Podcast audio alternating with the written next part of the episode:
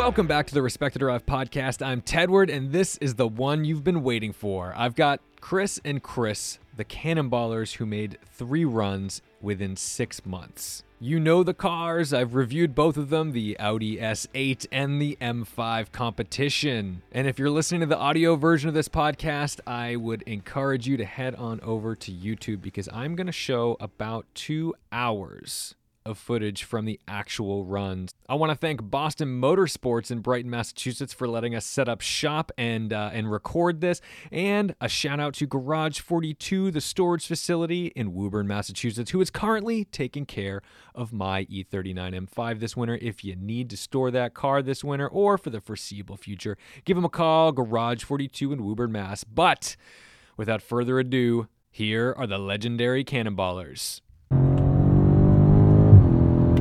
Right. Well, let's go back in time a little bit. I don't want to tell the story of each run. You've done three runs. You two have been the core team on on on each run, and you've had three additional drivers, one different, a third, a third for every run. Although one of them wasn't a driver. We'll get poor Matt. We'll get to that. Um, but first, I'd like to introduce you guys because you're both named Chris. And in in a, in the spirit of cannonball and anonymity, and the fact that we haven't done a year, uh, maybe we won't give your last names, but um, introduce yourself with either a letter or something that we can use to differentiate. Because those listening are going to be like, "Oh yeah," and then Chris said, and then Chris said, Well, you are always Christoph, Yeah. Uh, his so alter ego. My alter ego, I guess, Christoph. Uh, also, Chris D. "We'll Will go." both of those work? Let's go, Chris and Christoph. That'll be Uh, fun. all right, all right. The Cannonball community is going to find this hilarious. I'm sure, because they're fine. like, "Oh, you turds, we know who you are." Yeah. um, but all right, so what? Let's start from the beginning. Where did this? Where did this idea come from? Not because you invented Cannonball, but what made you think like, "Hey, I'm going to go and beat this record"? Because at the time you were doing this, Doug and Arnie had set down their 27. Uh, what was it? 27, 25. 27 25, which had beaten the quote unbeatable Ed Well- Bolian record. Well, when we set out to do this, Yeah. the record was 2850. Yeah, when we started like planning in earnest, it was 2850. So that was the like when we made I think the first spreadsheet, it was 2850 and uh all of a sudden, we, I think we went into Matt's one day, and Matt was like, uh, "I heard that there's a new record," and we're like, "What do you mean?" And then not shortly after, uh, Doug and Arnie announced it, and we're like, "All right, back to the spreadsheet. We're going to change everything now. After all all the planning and everything, we're we now have a new time and a new goal." What was the timeline on that? Because I, I remember you got, we'll, we'll talk about my involvement too, because you got me involved somewhere around, what was it, like October Probably. or November of 2019. Mm-hmm. Yeah, so kind of going way back, I mean, Chris and I have been friends forever. Yeah. And back when Alex Roy broke, you know, we all knew of the Cannonball run from the movies Sure. and all that kind of stuff. But when Alex Roy broke the record back in 06 and we all found out about it in 07, we were like, we have to do that someday. But at that point, we were like both just barely a year out of college when he announced it and barely making enough money to pay rent. So it just wasn't. I got kicked out of a Land Rover dealership because I didn't think I had enough money to buy a Land Rover. Yeah. Well, you sure showed them. Yeah. Because you, you didn't show up here in a Land Rover because it's broken in your driveway. So That's true. You know, it's That's true. It's one of those things where you know, and then when Ed broke it in 2013, um, you know, I was just kind of my career was just taking off, and, and Chris's career was just taking off, and we. Um, it just wasn't the time. Um, and then over the last two years or so, you know, we both decided that okay, like we really want to do this. W- Now, now is better than ever when we're still relatively young and don't have families or anything at this point, and yeah, you only disappoint a few people if you die in a horrible crash. It's yeah. not- Yeah, so, yeah. um, y- you know, honestly, the, the death part wasn't even something I was so concerned about. It was the going to jail part that I think I was more concerned about. In the I wasn't place. concerned. So, I don't know. I don't know. what, do you, what do you do for a living, Christoph? Nothing. Uh, unemployed. You seem to you seem to have a good handle on the law. yeah. So I guess the um, the real conversation probably started in late 2018, where Chris, myself, and Matt were at Matt's new restaurant, Idle Hour. Yeah. And um, we were like, yeah, we're going to do this. Let's put a budget together, which we totally fucking blew. And um, let's pick a car. So we started talking about it. And like as time went on, we looked at Cadillac CTS-V. We looked at um, we looked at the M5, we which is the the car we M5 did the last run in, but we decided against it for I forgot why. suspension. yeah. We were concerned about um, not having air suspension because everyone said you had to have a car With with, air air suspension, suspension. to it handle made sense. weight. It totally made sense. So we we threw it out and ended up with the S8 Plus. Yeah, at, at 2850, th- I think that was the car. Like I think Oh, that was an appropriate car for it. Um, I think if the record, obviously, if the record was 2850, I think we would have beat the record in that car. Um, I mean, we did beat 2850 in that car. I think we Handedly. w- handedly. You, you know, and obviously with the COVID shutdown and everything, we went faster than we would have normally, but I think we still would have. Uh, so I think that was an appropriate car at the time. You know, I have some theories of how it became an inappropriate car and how how now I think even the M5 is maybe like borderline like not the car to do it in. Um, but we can get into that, I guess. Yeah, later. we'll get into that. But I, I think the biggest thing I want to talk about for the inception of it is the difference. So, I mean, look, you're, you're talking about how this is something you always wanted to do. You kind of tabled it for years, and it becomes a thing where suddenly you're like kind of getting serious about it. You're ready to actually put a credit card down on some of mm. this equipment and, and make it happen. What is the thought process back then when you're like a you've never done a cannonball. You're a you're a pre-cannonballer right? You you've got the dream which is where i think most listeners and people who watch these types of things fall into because everybody says oh i want to do it. This is how i do it. This is what i do. How does that change between you're you're gearing up for it and you're preparing with the gear? Because I think gear is a big thing in your head at the time. You're like car, uh, people, and and equipment. Whereas like after after you've got an idea of what goes into it, it's like you realize it's almost all about the people. The the car matters for certain, but it's it's less of a thing. It's more about like the confidence to be able to go fast. Right. So I, I mean, I, well, at least for me, when we started, when we were like, all right, we're really gonna do this. Like, this isn't just like us talking crap anymore. Like, that like we've done for the past decade or so. Like, we're actually going to do this. Uh, and like, we, mind you, this was like the summer of 2019 that we started saying like, yeah, we're really gonna do this. I, for me, it was like, all right, if we're really gonna attempt this, let me get out Microsoft Excel and see like you What know yeah let's see what like what the numbers look like and let's you know I'd never even planned I mean I've you know obviously when you're like thinking about it and daydreaming you you go into Google Maps and you do uh, you know Red Ball Garage to the Portofino. Yeah. and you're like oh it says it's going to take 42 hours. And, mm, all right. And uh, so then you know plugging that into Microsoft Excel and then we broke it down into like five mile increments.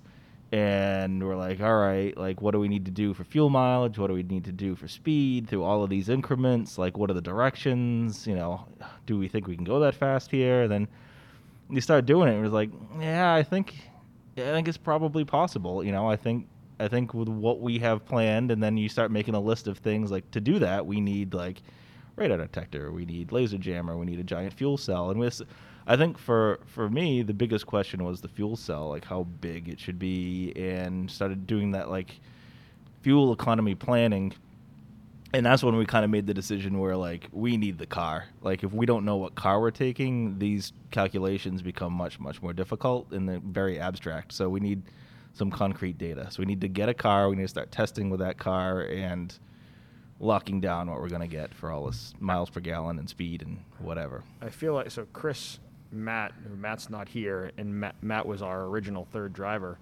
Um, I gotta. I feel like there was like a one month period where we must have texted back and forth about which car and what the coefficient of drag was and the horsepower and the weight, know like literally all day long, like trying to figure to trying to figure out like More what makes more spreadsheets. Yeah, like what many makes yeah right, like what makes sense and I think we got down to the S6 and we were like, okay, the S6 makes sense, but we're going to have to get more power out of it. Why? Why power? So, you know, it's 450 horsepower, like from the factory. But when you're trying to get from 100 to 160 very often and hold it there, like you, you, you got to figure like the shorter amount of time it takes to do that, the better. So a car that performs really well up top is what you need. So the more research I was doing, I kept coming up with like S8 Plus and RS7 turbos. Like I kept like coming up with RS7 turbos. So then I realized that the S8 Plus has the RS7 turbos and only weighs like 250 pounds more than the S6. So I'm like, all right, the S8 Plus is like 20 grand more expensive than the same year S6, but you know, if we can buy the car and then get out of the car for the same kind of money, like what's it really matter? All it is is a short-term investment. It's like putting money in a savings account, Sure. sort of. Only driven on Sundays. Only driven Yeah, on Sundays. Only put about three thousand miles on it. Yeah.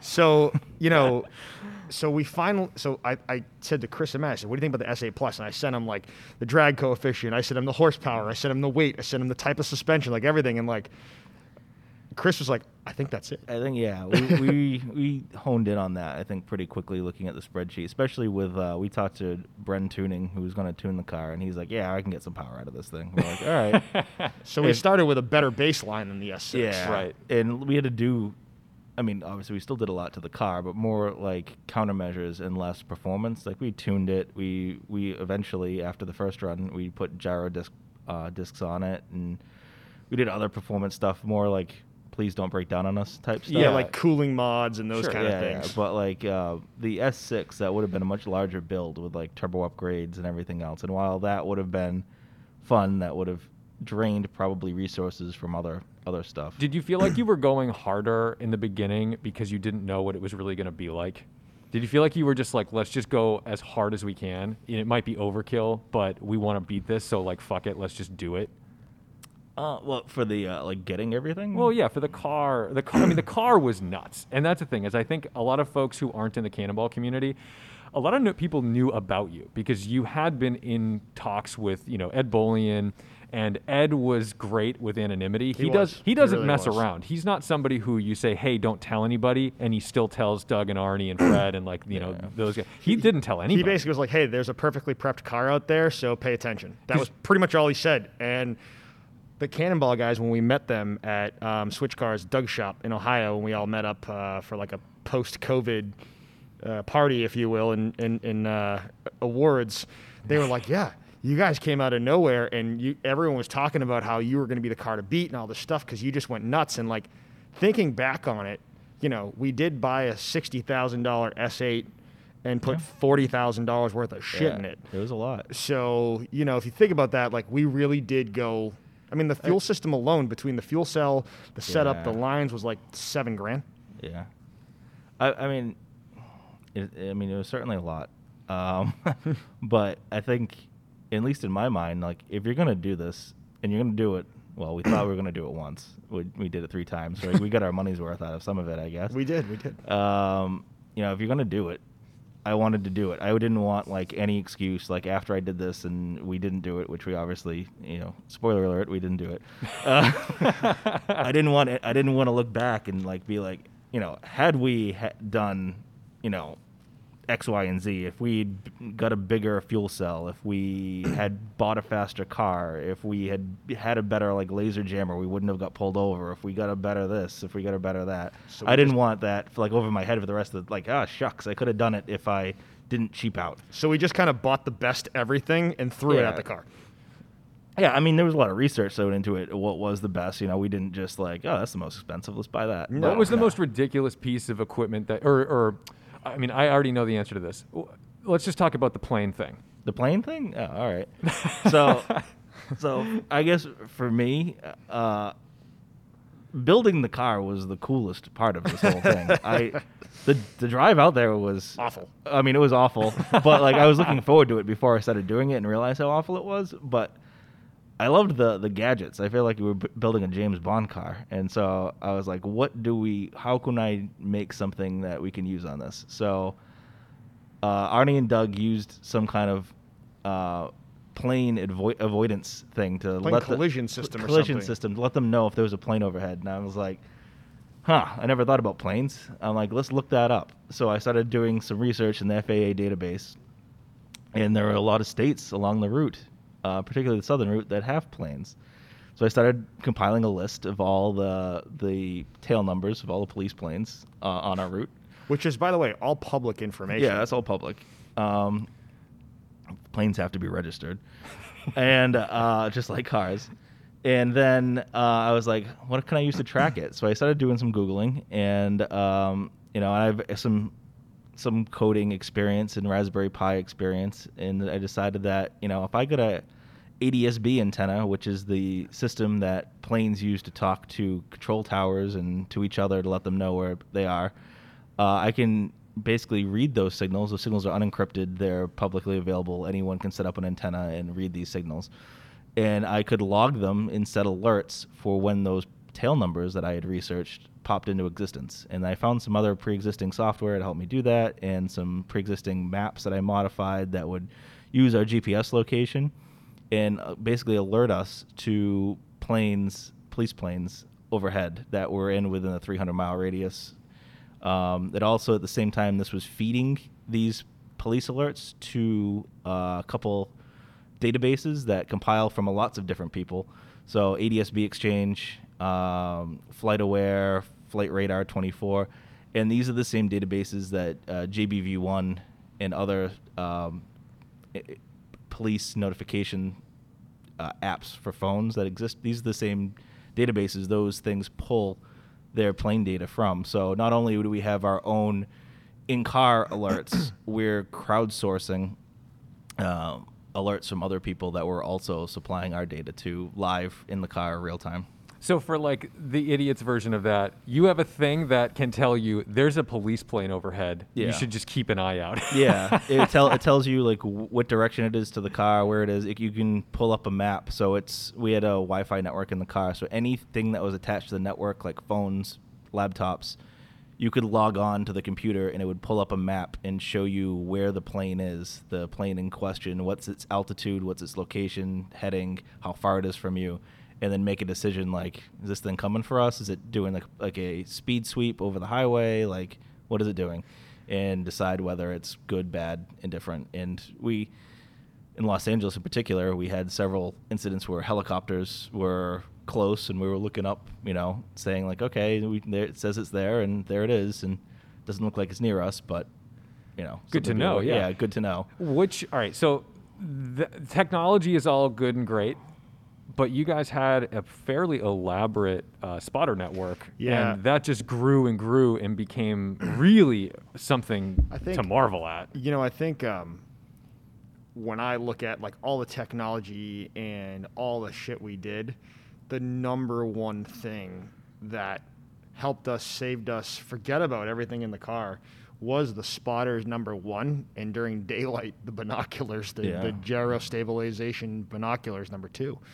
Um, you know, um, initially uh, we had a spotter network of like 22, 24 for run one, but that was all agreed to, you know, before COVID happened. And, and remember, like we started planning this, like our date to go in April was like already planned. There was no like, yeah, we're doing this because of COVID, like we're putting this together. No, no, it was already like that date was decided on 10 months prior. So we were going that date regardless.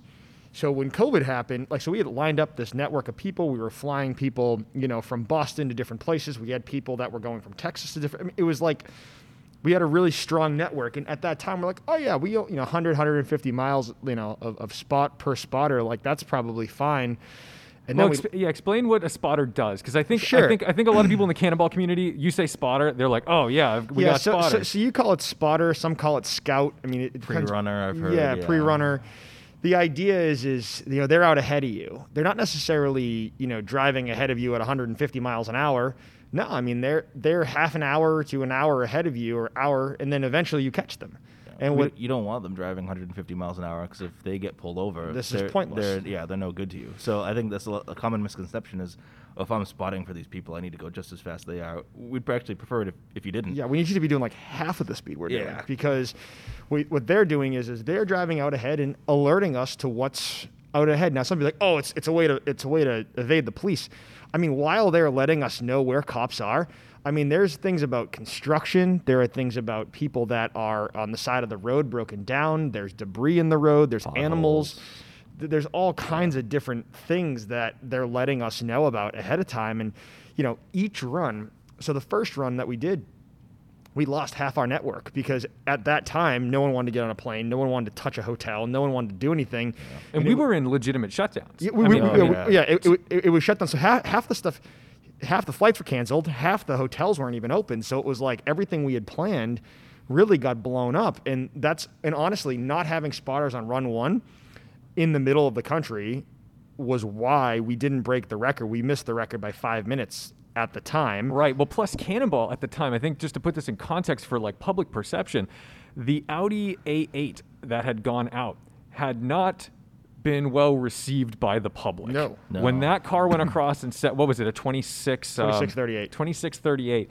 People were pissed. And Yeah. in fact, even the magazines, even the magazines that openly support Cannonball Yeah. all the time Yeah. were, were really talking shit about these kids, which for, for what it's worth, that was probably one of my favorite runs because those guys managed to go out and do a, a, a, a record-breaking run. Yes, in COVID, but with like a borrowed leased car that they shoved a few marine tanks in, With a and hand, hand pump, I heard. They Hand were- pump? oh, hand pump. and and it was limited to 130 miles an hour.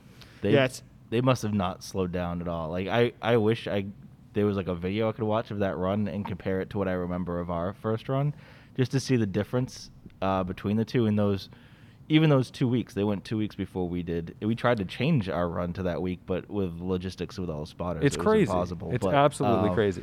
Yeah. I, I would, I'd like to see what conditions they did it in because I would imagine you know there's been some talk about amongst cannonball people that that might have been the the golden Golden weekend. golden weekend that you know you if you Well, four records fell that day. I know I know it was it was a crazy it was a crazy weekend I think you know if we went that weekend or Doug and Arnie went that weekend you know not to discredit them but we had some planning where I think they kind of just you know a couple weeks ahead was like hey let's do this so I think you know we could have set a pretty good time that that week too so Yeah, and, and unfortunately, when we went, you know, once you got like west of Pennsylvania, there was traffic.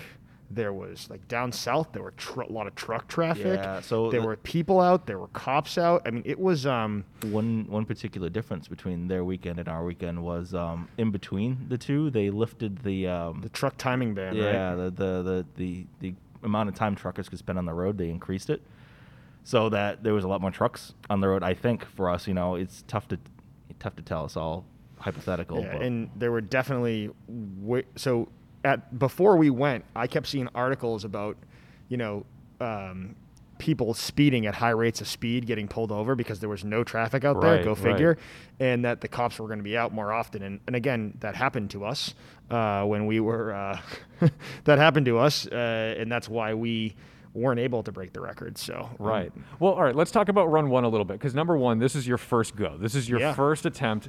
Um, what's the mindset going in? And then let's talk about Matt as well because Matt was the third, uh, the third driver, and you know things didn't go as planned. Right. So we had a plan, and It was a good plan. It was a good plan. It was a great plan. We uh, we some would say the best plan. Now uh, we w- had it all down. We No one's ever seen anything like no, No, one's ever ever, a lot of people are like saying it. was a very good plan.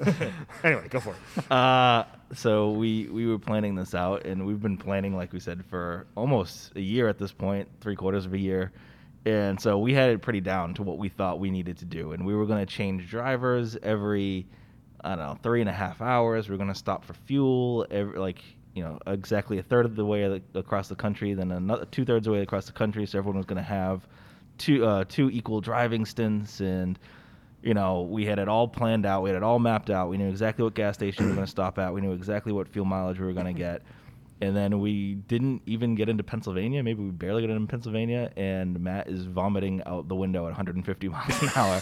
So immediately plan. and is plan he in ruined. the, is he in the back? Is he in yeah, the so, front? back. so, so at that point, so um, I don't want to talk about who was driving and where, but at that point, um, we were sh- we had gotten out of New York in less than four minutes, Yeah. which is yeah, insane. Red right? Ball to New Jersey. Because all right, Four so minutes, for, yeah. I was following you on Find My Friends at the time. Yeah. Because you had shared your location. I remember getting ready, and I was just I was just sitting in bed, and I looked at the Find My Friends. You're at the Red Ball, and and and it was time. Yeah. And I got out of bed. I went down to get a bowl of ice cream because I eat I, I eat so much fucking ice cream.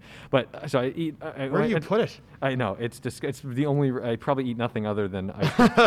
but like I fucking go down get ice cream. I come back upstairs. I look at my phone and you're across. You're already through the tunnel. And I was like, how on earth? I mean, it was so dead. There was nobody. I mean, there was literally no one there, and we're like, holy crap! Like we could really do this. Yeah, we we drove into New York, it was it was vacant. Yeah, I mean, like we're like like literally ghost town, and There were motorcycles doing like wheelies. oh yeah, it was like, uh, yeah, it was like Yeah. motorcycles, quads, like all those groups of guys. Oh It my wa- It was It was God. like, what is going on here? It's like Yeah. lo- like a lawless, vacant New York City. so Perfect. we get Yeah, perfect for us. we, we get in New Jersey and we're ripping, and again, there's like no traffic, and um, we made a wrong turn real quick and then fixed it like with, in less in less than a minute, and um, and then we're back on our way, and Matt's in the back seat and goes, "Hey guys, we gotta slow it down."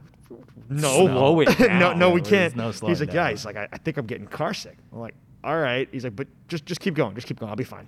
Like, okay. Like, here's some Dramamine, whatever. Like, see what happens. So, I don't know. We're two hours in, Oh, and I hear the window open, Oh no. and he's like, "Don't slow down, don't slow down." And I look over and. I'm like, oh, we're we're doing a very high rate of speed, and it's out the window. Oh. like, okay. So, anyways, and like, it never it's never clean. It's it oh. always it always gets in the yeah. car. So, so we continue on, and every single weight transfer of the car is ah. upsetting him. And you Like- have you're going through Pennsylvania. Oh yeah, and, and, and, that's probably the, other than the Coconino Forest, that was probably the most technical section to go through. Yeah, twisty. You're going So- through the Appalachians. Yeah, so I won't tell the whole story, but you know he keeps getting sick, keeps getting sick. So we throw him in the front seat, figuring, hey, like if he's in the front, maybe we'll get car sick because people get car sick in the back. Just kept getting worse. So we kind of lost our front seat spotter, and whoever was dri- so, and then it, we went from having three drivers to two, and our whole plan got jacked up. So and he never got behind the wheel. what's that? He never got behind the wheel. He wheel. was supposed to drive second, and then we got to the the driver change, and he was like, "I'm not driving." So so so we switched, and you know I'm not going to tell you who was driving where, but um, it just kept getting worse and worse. And and when we got to Texas, um, unfortunately something fell off the back of a truck. Um, Not in the got it for free sense, but literally fell off the back of a truck and hit the front of the S8. Yeah. It didn't really think anything of it because like we're like everything good, good, and keep going. And we were going like 65 miles an hour. It was Yeah, like we were in traffic, construction right. zone. So all of a sudden, like, man, it's kind of getting hot in here. And I look, I'm like, oh, it's, it's 82 degrees out. We're in Texas. Go figure. So I hit the AC button, which I thought I already turned on. And then lights up and lights off again. Like, that's weird. Lights off, lights off again. Lights off, lights off again. And I'm like, I think the AC crapped out. That's really weird. So anyway, so we keep driving on. And now at that point, Matt is like inconsolable. Yeah. because And he's sweating bullets, He's sweating. He doesn't white. feel well. Oh. We were in a black car in Texas in the middle of the day, and it's you know now it's 90 degrees out, and God knows how hot it is in the car. Can't keep the windows open for too long because you you know it's too loud. You can't hear yourself think when you're at that speed, and um, unfortunately for Matt, he's like, I don't know if I can finish, guys. So one of our spotters in the New Mexico, Arizona area is a good friend from Boston who happens to live out there, and uh, he, after spotting for us, we just yanked the car to the side of the road, dumped poor Matt out in the side of the highway. I don't even think he the door was shut yet. He wasn't even in the next car, and we were already off We- again. We, basically left him on the side of the highway. Yeah, and you know, and like Matt, Chris, and I are the closest of friends. We talk every day, and we, Chris and I were like, "Oh, that was bad. that was that was bad." We, but we sure hope he's not going to get stranded in the desert. yeah, so so so our right right. So our friend picks him up, and they've still got a four-hour ride back to Phoenix through the Oh, same through the same kind of roads. Thankfully, he had um, uh, air conditioning. But what's the Buick version of the Chevy Trax? Oh, like an enclave or something? An Encore. Thank Encore. you. And their rental car was a Buick Encore, which you know is the biggest penalty box. Um, so Matt went and got to the hotel, and uh, he was all delirious and messed up, and he ended up flying back from Phoenix the next day. But Chris and I continued on, and uh, we continued on through the desert, um, and into the night and into California. And, you know, we were behind when we dumped him out.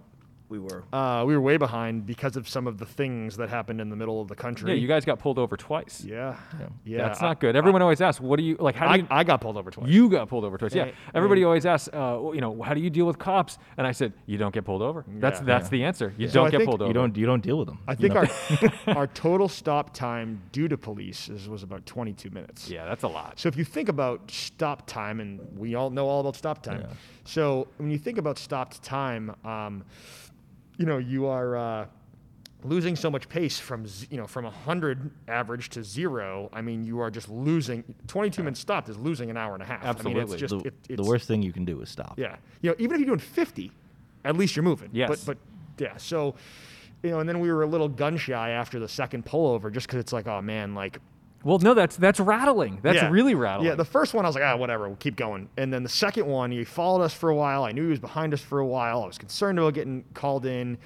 And we're going along, and Chris finally goes, hey, dude, either you put your foot down or we turn this thing around because at this rate, we are just losing time. So yeah, I no, said, we were going at a a rate of speed at that point that was like it was fast enough that we would have got pulled over again, but it was too Not- slow to yeah, like break the record. So it was I'm like, what is the point of this? We're So- either gonna get pulled over again and not break and you know that's it, So, or but- we're not gonna break the record. So wh- why you why put our ass at risk? You need to pick one or the other. So by the time we got to our last fuel stop in New Mexico, we were about even again on pace.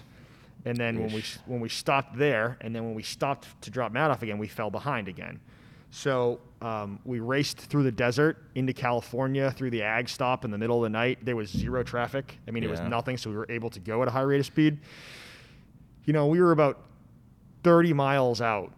I'm looking at the clock and I'm looking at Chris and he's looking at me and we're like and we're talking to you. Right. And We'll you, get- you became our de facto mission control, like doing math for us. Yeah, it was too much with two people in the Yeah, car. we, like you couldn't you couldn't communicate, you couldn't spot, you could, it was just because at the time, the run one, your spotting strategy was you had um, the person in the back seat. you had the person in the back seat. You were talking directly to spotters. Yeah. Spotters were calling you. Yeah. And hoping that the line was going to stay open. Yeah. Um, you're also trying to do all the calculations. You're Yeah. also trying to actually look ahead of yourself for cops. It was too. It was. It was. was too much It for was two Too much for two people. You know, even when Matt was sick, like, you know, he was doing his best to talk to people. But you know, when you're car sick, you can't look at your phone No. for text Right, right. No, messages. it's fucking you can't call useless. You're fucking useless. Right, and like you feel bad because like the poor guy, you know, he spent so much time and money like doing this with us, and other than getting to New York, like he, he missed out on a lot of it. Now, you know, um, turns out there's some health things going on that we figured out later on, and it sucks because like we would have loved to have taken him on the second or third run, but we just weren't able to. Right. No, And- I, I don't think he, he very vehemently did not want to get back in that car. No, no, I have to Absolutely. applaud him for being able to do that, though. To get out of that car after like literally like a year of preparation, that's a fucking hard thing Uh, to do. it was Oh, yeah. definitely, and it was tough for us to basically be like, hey man, you got to get out I think I think it was an easier decision for him at the time because he felt so awful.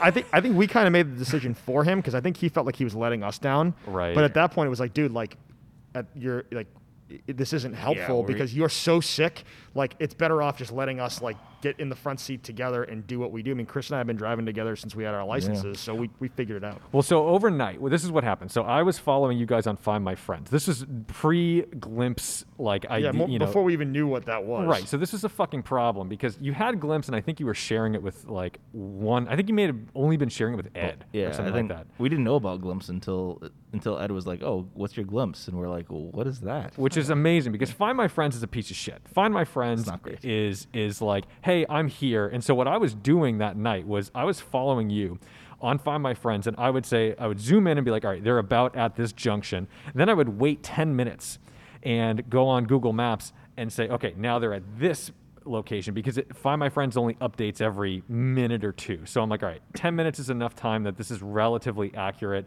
And then I would go on Google Maps, I would trace the distance, and I would find your average speed over that amount of, uh, over that distance. Putting that uh, engineering background. Yeah, thank God for D Street, right? D equals uh, speed times time. So you go back to our distance equals speed times time. So you go back, and then I'd, I'd say, okay, if they're here, I know they left at, let's say, 6 p.m. or 8 p.m. or whatever from Red Ball. I'd go and see what's your actual average across this whole thing. And I I remember going to bed. I slept that night. I did. I went to bed because my job was done. I was videographer. My job was to document everything leading up to it, and then hope for the best in the morning. And I remember following you guys till about one or two in the morning, and you had an average that was outrageous. I think you had brought it up to somewhere around the. I don't know. It's like 106 or something, maybe. It was like higher than that. I think you Was were you were 111 into the night, and so I went to bed, and then when I woke up, I checked it, and I thought, oh, my math is wrong. My math is wrong because it had dropped to like 102, and I was like, oh shit, like what happened? And so I'm trying to piece together what happened. I don't have communication with you guys because also I'm I'm afraid to call you. I'm like I'm not bothering you guys in the car, and I remember texting you and just saying like, hey. You need to go 119 miles an hour, or you're, or it's over. And I think that's all I said. I just said, "This is your average. This is what you need hands off. You know, I just walked away. And somewhere in Arizona or New Mexico or somewhere like that, that's when you guys started texting me like, "Hey, can you give us updates once in a while?" Like, and I said, "Yeah." So I set up just a pad, paper, a bunch of maps and a bunch of calculators in my room. and I'm sitting there doing this. Now, this is all my parents' house. So my mom is like legitimately involved in this now. Where she's like watching this. She's like, what are these people doing? And she's like, "How are they doing? How are they doing?" You know. And then um, toward the end, that's when you shared me the Glympse, and it made my job a fuckload easier because it well, we figured out Glympse. Yeah, we It took figured a out how to use it. it was it was the best because I went from having to f- wait ten minutes to figure out what your speed was Yeah. to having it instantly. Right. And watching that, then it started really building the picture because before I'm just looking at averages over a 10 minute period. Now I'm watching you guys accelerate and slow down from 65 to 180 over and over and over again. I'm like, holy shit, there must be a lot of trucks on the road. So now I'm starting to really put together and contextualize what you're going through. Yeah. And I just remember the last bit of that run through California. I was watching it and it was just a dead fucking sprint because I remember the speed just kept going up and up and up because you had you had brought it down where you needed like you know oh you only need to go 116 now. But then you start getting into some traffic. It's like oh you need 119 and then it starts going to like 120 125 130 160 and then you're like all right it's fucking over. But I'm looking at the clock and I'm looking at what you're doing and I'm like this is a tie. You're gonna you're gonna match this fucking white Audi. And you show up five minutes late.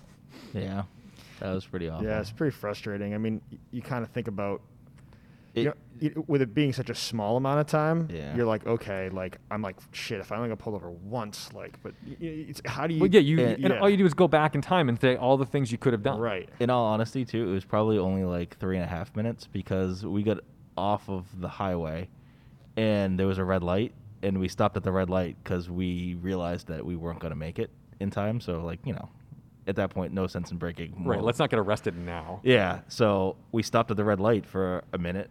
So it Oof. probably was only like three and a half minutes if we like were on pace to like do it. Yeah. And yeah. Yeah, it was definitely that's- um, pretty heartbreaking to get there and like go through all that, and it's just us. I mean, there's Yeah. no, there's no one there. There's no one to greet us. It's the middle of the night, and then Except our- for Jeff. Our, our, yeah, our last Oh, spotter, Jeff. our last spotter, you know, met us there. We, he was all excited, and we're like, yeah, man, like nothing to be excited about.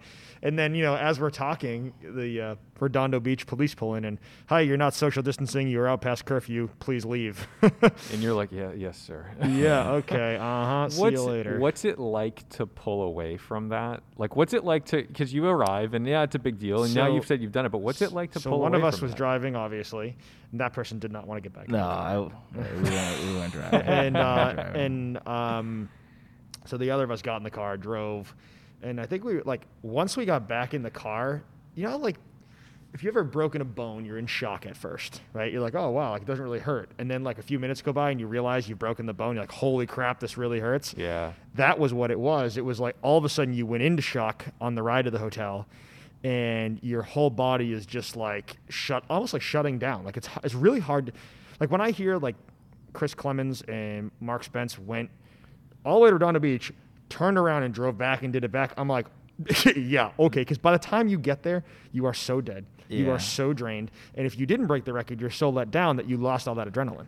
yeah. And we've It- done that three times. So, you- everyone's like, "Oh, don't you get tired? Don't you?" Get, I was not tired on any of the three runs until immediately after the run finished, and then I was exhausted. Like Yeah. immediately, like you don't feel it because you're on, on all this adrenaline, and you know, it you're pulling into the into the red uh, into the uh, Portofino, and I'm, you're just like, yeah, I, I could I could keep going, and then as soon as you like get out of that mood, like open the door to the car, it all like just rushes out of you, and she's like, well, time for bed, and So- see you later. So you know, you, you get to the hotel and you're like can barely put one foot in front of the other because you're so like screwed up. Your legs are all tight, your back hurts, and you know you go to check in and they're like, "Oh, where are you coming from?" Like, "Oh, Massachusetts." "Oh, did you bring a car?" "Yep." "What's the plate number?" And you're like, "Oh, when did you leave?" And it's like, "Uh, why are you asking so many questions?" But they're just asking for you know to make conversation, you know. Right.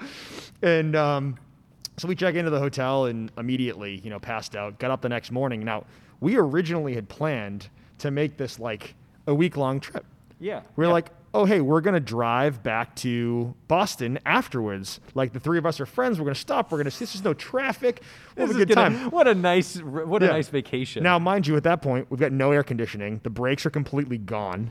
Yeah. And I The- woke up. The I- S8 was hurting. Oh, yeah. hurting God. So I said to, we woke up, I wake him up, and I'm like, hey man, I'm trying to book us flights and get our car picked up. And he's like, wait, what? And I'm like, dude, I'm like, the flights are like hundred dollars to fly home, and I can ship the car for eight hundred bucks. He's like, oh yeah, just just just book the flights. so we dropped the car off with a friend in L.A., and the car got picked up a few days later. We had a private JetBlue flight home. It was us and like five people on the plane. That was it. It was it was awesome. Yeah, that was that was great.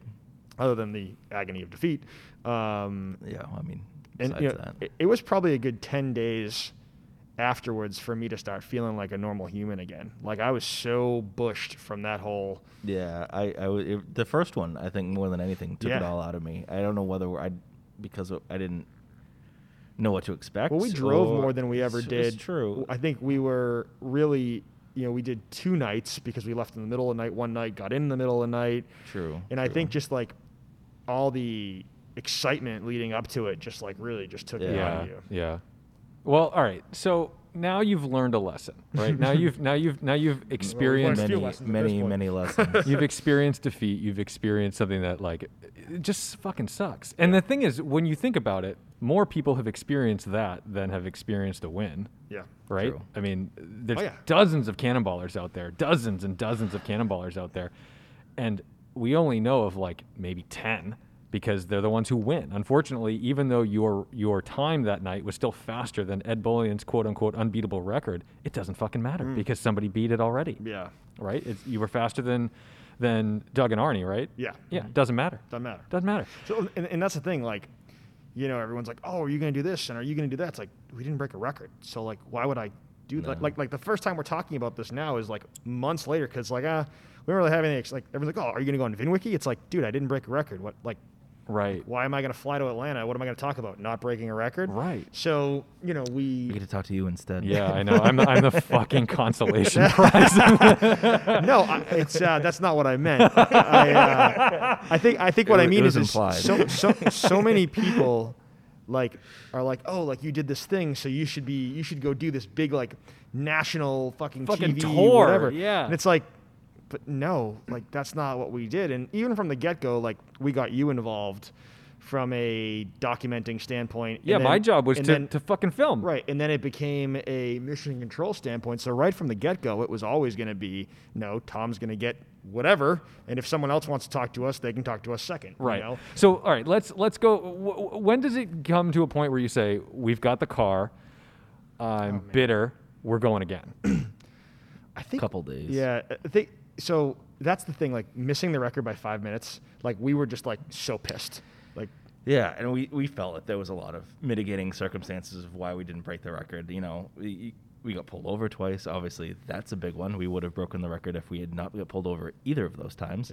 Uh, you know, not to blame Matt, but him getting sick, I mean, that certainly slowed us down and threw us off of our plan and like whatever. Um, you know, that's not his fault, but it certainly, you know, didn't didn't help. So round two, you are now, I guess we can say, an ex- you're experienced. You're veterans now. Now you know what it's really like to be in there.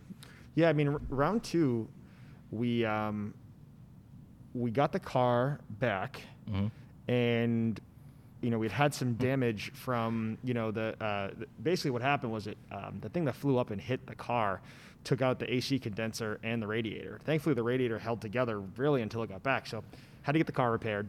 I got that all squared away, It was like twelve thousand dollars. something like that, and um, got it all uh, back together. And once we get it all back together, we said, okay, we're ready to go again. But obviously, we can't take Matt. And one of our friends who actually spotted for us, who we know is a really competent driver, from the get go, had said, hey, like literally from when we were planning, he's like, I want to help planning. Like, I Yeah. want to be your backup in case something happens. Like, was all over us about it. And we just said, okay, like, cool. Like, we're, you're in. So we added our friend Sam, Yep. and he really helped with a lot of the planning. He brought a lot more spotters. Now, now we're into May, and more people are willing to like go out and do stuff. So our spotter network grew at that point, you know, to like 27 or so across the country. Sound right? Yeah, something like that. Yeah, 26. Because basically now now you basically had a hundred a hundred miles per spotter. Yeah, so it, it made a lot more sense. Like we lost one or two people, right? You know, from it, it, a- as things happen, someone got sick or whatever it was, and um, but we we felt okay. Now we've got another competent driver. We've got an even better plan. We have the experience. We've upgraded the brakes on the car. We've upgraded the cooling on the car. We've done all these things to make everything better. We missed it by five minutes, and then and then someone goes out. Yeah, and I mean, It- well, Fred Ashmore oh, first yes. Yeah. and then Arnie and Doug around the same time. Yeah, and, th- this is what's fucking brutal about Cannonball is that because it's not an event. It's not. Uh, it's not like oh we, we all go on the same day. It's like every every day that goes by is another day that someone could go out and, and set the bar higher. so we didn't like most people didn't know about those times. Like that was not a public thing. No, that was quiet, was- quiet. In fact, when I did the video on the S8, the I think, I think Probably the second second time, um, I had a piece of paper in the back that I had to edit out. I accidentally left it open because it said Fred's time and Doug and Arnie's time Which on it. which there were probably ten people in the entire world that knew what those times were, and you know. Um, after our first run, we had become friendly with Arnie and Doug. I mean, tho- obviously they didn't know us from anywhere, but then they saw what we did and they're like, "Holy crap! Like, let's chat." Yeah, suddenly like the cannonball, you became cannonballers. Yeah, You're- and, and um, you know, so they were they were cheering us on to beat the A8, who would beat them, right? Right. And Yeah, it's uh, funny. You're the, the then- enemy of your friend is your right. And then when literally when we didn't break it, the next day they went out and bought that S6 and then built it in a few days, and then went out and did it again. So we were like, we weren't really sure if we wanted to do it again, but when we saw they did, like, so we know we can do this. Yeah. We have a better car. We have a faster. And again, S. If you go back, the S6 was where we originally started, so we knew what that car's limitations were. They had to do the turbo upgrades. They had to do all that stuff, Yeah. and they built the car in three days. It's nuts. Right. So we said, all right, we're going to go back out, and we at least want to be faster than the A8, but we would love to break into the 25s. Well, Let's see what happens. and I remember the night they did it because we were all together. Yeah, we were. They texted you and said, "Hey, just wanted to let you know," because it's Oh. a very gentlemanly, friendly Yeah, yeah, brotherhood yeah. of like, it's hey, a great group of guys. I mean, it's really a lot of fun. and they were like, "Here's our Glympse. We're going." Yeah. Uh, and you said, "Good luck." And we all just sat around a campfire telling the stories of the last run, thinking, "Holy shit, they're gonna fuck us up," because we were we had already planned our next run. yeah. Yeah. So they went for it, and you know we know what that time is now: 25, 38, 25, 39. 39. 25, 39. And, um, you know, so we saw that Fred did 25, 55, and they did 25, 39. We were like, uh, okay. So we went out to that Cannonballers get together in August? Yeah. August. And on the way back from there, it was um, uh, myself and Sam were in a rented X7, and you flew home. Wait, this is after the second run. This is This after the after the second second run. run. I'm sorry. And um, we were Sam and I were talking, and I was just sitting there like seething the fact that like we weren't the ones to be you know celebrated, if you will. yeah. Um, and I got home and I said, screw it. Um, so when I bought the S8, I reached out to Matt McGovern at McGovern Auto Group, who's a good friend of mine, and I said, um, hey, this is what we're doing. You know, I need a car. He's like, yeah, man, I'll take care of you. Whatever you need for a car, we'll hook you up. Good to go. So, and then they bought the car back too. Um, Yeah. So it was really a non-sponsor sponsorship deal uh, where they were like, "Hey, we'll sell you the car. We'll buy the car right back. Like, what, however you want to do Right. it uh, with the S8." So I said, "Hey, I want to do this again. I need an M5 at Boston Motorsports Maserati. You have an M5 comp. It has ceramic brakes. That's the car I need. Yeah, whatever you need. Well, let's go back to run two Yeah. a little bit first because the difference is there. A, you had a lot more spotters. B, you outsourced all of the communication basically. Yeah, Right. so you, you did such a good job. It's pretty wild. Kind of ad hoc on the, the first run that we recruited you. you were a victim of your own success. It's true. So, so I'll explain a little bit because I've never talked about my role Yeah, I think you publicly because it, it's a little weird. But basically, I became the mission control, and that meant that my job was to lift all of the communication between the spotters and you guys. Uh, every spotter is on the phone with with my team at Mission Control, which was I won't tell where it was because I'm sure the business owner doesn't really want me involving him in that way. but we had a shipping container with like a 75 inch uh, TV screen. We were watching live front and rear view cameras from the BlackVue in your car. I was on the phone with you the entire time, and I had a call center with two operators at all times. So that allowed me to have the current spotter on the phone giving information, feeding that into a spreadsheet, which then I would read and convert to you. Basically, hey, cop at mile marker 13, you're doing 180 miles an hour, you slow down a mile before, you see the cop, confirm it, and you're off. Um, and this allowed you guys to focus on driving. It allowed you guys to focus on spotting inside the car, and it allowed you guys to not have to be like fiddling with shit. Yeah. I think that's a lot of energy wasted. It is. Um, and you know that that was a different ballgame. But what what were the what were the limitations of that run? Like, what made you say, "Hey, for run three, we need a different car. We're done with this S8." I so I think like we said, we picked the S8 Plus when the record was 2850, and that was a perfectly appropriate car at that time. Like big German sedans, a lot of power. You know, you get to the middle of the country where it's dead straight. There's no elevation changes, and you can just go as fast as you want. I think that's fine uh, at 2850. When you're in the 25s, it's only so fast you can go across the middle of the country, and and the 25s, that's essentially maxed out. You're just going your top speed the Right, entire time. 186 ish, and you're you know Yeah. Uh, where you have to make up the time then is the non-straight flat area of the country, which is going through Pennsylvania and the Appalachians, going through Colorado, Utah, through the Rockies. Well, so run two, run one, you went southern route. Run Right, two, you went northern. That was mostly because Doug and Arnie had just said, "Oh yeah, you should." Well, after doing the southern route, you know, from a tradition standpoint, which was where like the original, you know, route was Yeah. from way back when, um, we wanted to do that because we thought it was the right thing to do. It's what you know, um, orig- our original plan. That's what Ed broke the record. And again, we were trying to break Ed's record, um, Ed Bolian, that is. And uh, but when we did that southern route, we realized a lot of the issues with it and why it's really difficult to set record there. There's more two lane highways, there's more truck traffic. Um, there are certain states that are insane when it comes to enforcement. Um, like just, you know, when you when you spend three hours in a state and you see 14 speed traps, dude. I mean, you just you just know, like from an enforcement standpoint, like that's what they're doing. So it didn't make sense.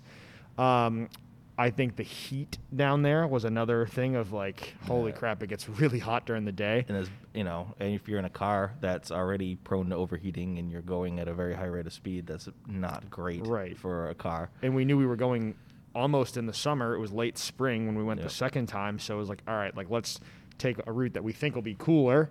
Um, and then yeah, I mean Arnie and Doug's run did have some um, legitimacy to like, hey, maybe that is a better route. And then as we started working out our spotters for run two, We we realized we had more spotters that were closer to the northern route. Right, you can fly people to Denver and spread them out. Right. you can get people we in had Vegas people, right, we had people out. that we knew that live in Illinois, live in Ohio, people that we knew that um, that uh, could get to Iowa and Nebraska, which is the toughest place to fill because of where they lived. It was just a lot. And again, flying people to Denver from Boston is a lot easier than flying people from Boston to St. Louis or yeah, wherever. So yeah, yeah. Boston to Amarillo. yeah, Boston very- Amarillo, not not exactly a not great popular route. flight. Right. So, you know, sending people to, to Denver, you know, I could send people to Denver and they would go out and spot in Utah and Nebraska.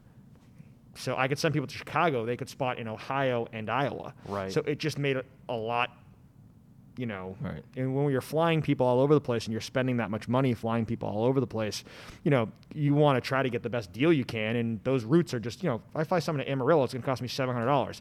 I flew five people to Chicago and it cost me $480. dude. because the time, you know, Yeah. the flights were just so cheap. So it just made a lot more sense. Well, and then and then now you're chasing a 2539. This is Mm-hmm. the 20. I mean, we've literally entered like a totally new realm of of, of speed because 25s are now. That, I mean, that's that's nuts. Mm-hmm. Yeah, Um, it's it's a very high average. and you're chasing that in the S8. You're still under somewhat COVID lockdowns, but run two, oddly enough, was during uh, right after George Floyd's murder, and Oh boy. Yeah. we were afraid. You know, it was a weird. All right, so this is the f- the fucked up thing about Cannonball because I can remember planning all this and looking through major cities and thinking, are there going to be road closures? Are there going to be riots? Because nobody knew what was really going to happen. Yeah. We had seen all kinds of stuff on TV. We didn't know where it was going to be located, and it was a very bizarre thing to be like a taking advantage of COVID and b thinking where are the riots going to be? Are they going to impact our run? It was like such a fucking ethical And mindfuck. they, and they almost did. Yeah, they came really close in New York. We we were at the starting line, listening to the police scanner, and they're like getting closer and closer, street Block by to street. they by were block Yeah, to you guys were block. starting to blo- they were starting to close roads, and we were looking at the time, and it was like if we don't go now, this is fucking over because we're stuck in New York. And the problem is, is if you leave early, you know, you're risking.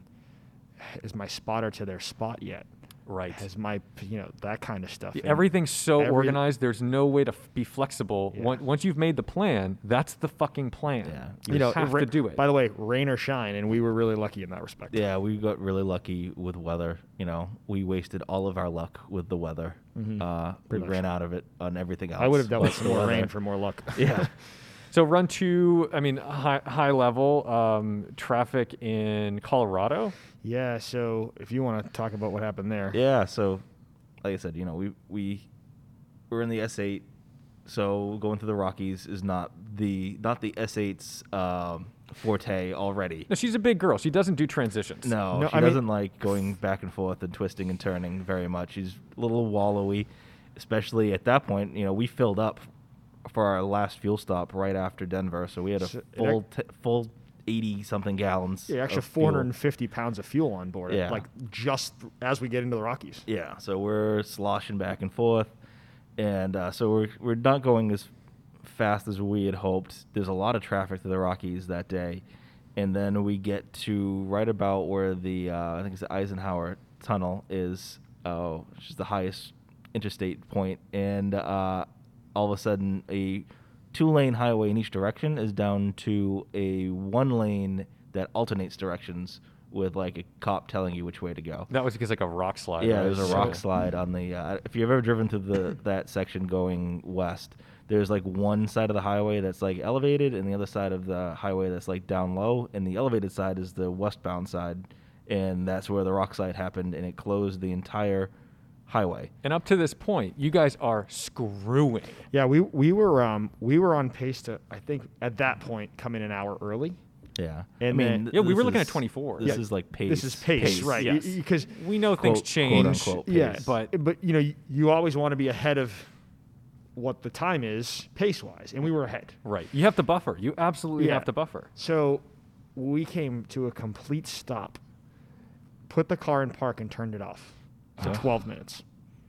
And again, talking about pace, 12 minutes will cost you 45 minutes to an hour. Yeah. Yeah, And then- stopped. And then from the Rockies to Redondo Beach, with the Oh exception of a, a yeah. small stretch of Utah, everyone coming back from Moab, Oh my God. it was it was RV, it was truck and trailer, truck and ATV. Everyone had a boat. Every, Everyone oh, had I a remember this because every boat west of the Mississippi was on that highway that day. I remember s- like literally screaming at Mission Control about lake people. I was like, these fucking lake people. I hate lake Damn people. lake They people. fucking just leave your goddamn That's, boat at the that's what lake. happens when you're from uh, Massachusetts and you're used to the ocean. It's like, damn lake people. Oh, dude, it was brutal. And that's the thing. I'm like looking at this, and it's just every every dick with a boat and an ATV had a trailer and a truck that was going 55 miles an hour, and they were, you know, drag racing each other at 55 miles an hour side by side. So there was no way to make up time. Like our first Yeah. run, we made up so much time on that back half. Right. But it's because we were coming through the desert At not night. At night,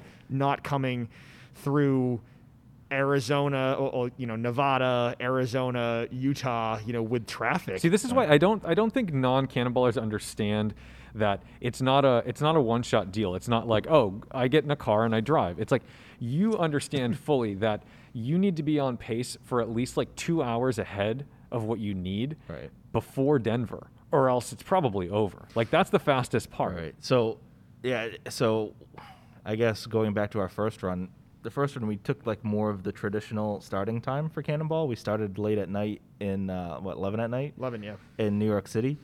It's thinking that you know we'll get out of New York City at night, we'll enter Los Angeles at night. Those are the busiest portions of the run. There'll be less traffic, and then we'll go through the middle of the country during the day. Um, I think that and we, we came to the conclusion that that was not correct. Right, because we you spent you spent so much time In the oh, open in the daylight. daylight in, in, in the in the southern route, So- which was a nightmare So, so, and remember, all of our we went with all of our planning, and our planning was all normal traffic patterns, normal world. When it turned out that the more, especially during COVID, the more darkness that you have Yeah. at the beginning to bank time, the better. But we didn't Yeah. know that, so, so we were we- still looking at what we were still based on our planning from pre-COVID. yeah, so you were you, the first run. You were you were you were leaving after sunset. It was like like eight or nine o'clock, right? 11 at- Eleven at night. Eleven Yeah, 11 o'clock at night. Right, and so and so now you need to. You're realizing, wait a minute, we want to we want to drive under darkness for as long as possible. Right. So you've got to leave before the sun sets. Right. So we left the second run at 8 p.m. and then the third run at 6 p.m. The issue of doing that is you have the darkness from Ohio to Denver, essentially. So that's where you have to make up your time. And whatever you get when the sun starts coming up, that's it. And you'll you just lose time. There's no chance to make up time after that. You're in traffic. You're in Las Vegas traffic. You're in the Rockies. You're in Los Angeles traffic. The last hour of the run, you are in Los Angeles. yeah. I mean, I mean, you know, and you're lucky if you're doing 80. Yeah. Yeah. Lucky. So you're just once you hit Denver and start getting to the Rockies, you just see your average fall and fall and fall. So whatever you got overnight, there's no chance of making it up. Which was opposite if you leave at if you leave at night and you're getting into Los Angeles at night, you can go fast through the desert because there's nobody at night. But you can't do that if you're leaving when it's still light out. Like that's that's just one of the things you have to accept. That's like the drawback of doing that. I So guess. basically, you had a shitty time the rest of the way from Denver to LA, in, in that run too. That's got to be a Right. br- like what? Well, we, well, we, well, we, what I'll say is, is that the driver from when we were stopped in the Rockies till LA got us back on pace, but Yeah. it wasn't enough of a gap. right. Yeah. Because we had that Utah stretch where it was really dead Yeah. before we hit that traffic for 15 that kind of like that cuts in coming from from Moab essentially, or Right, from the yeah. lakes, if you will. So we, um, yeah, it was pretty. Uh, we thought we might be able to gain it back, and No, just, just- and then once we hit that traffic, we just I mean, we watched it. There was a t- there was a time that our um, we have a, a timer in the car as part of our carputer that uh, Christoph built. We um, uh, it was saying like you will need to do 199 miles an hour the rest of the way to beat the record. it's It- just like it only said 199 because that's the maximum That's- speed that I allowed it to yeah, go right. up to. It would so, have been much higher. so like we just knew like as we saw that creeping up, as we you know doing 85 miles an hour in traffic behind a boat, and then behind an RV, which was behind a pickup truck, which was behind God knows what. Um, Yeah, it's it's just it's it just, just not wasn't happen. Yeah, it Yeah. just we just knew it wasn't going to happen. So we came in at 26.29, which was lower than the A8, yeah. lower than our old time. Yeah, so now you're But at that point, we knew that two other people had been sub 26. Right. So we were like, we just like, again, doesn't matter. We missed the thing by 40 some odd minutes, and you know that's Yeah. that's what happened. So like, I think we had more anger the second run. Yeah, I mean, certainly, like the first run was all stuff that was in our control that we We messed up. We messed up. Like we had bad fuel stops. You could have put Yakety Sax on when we were doing the fuel stops in the first run. Definitely, like it was we were falling over each other. Like it was a disaster.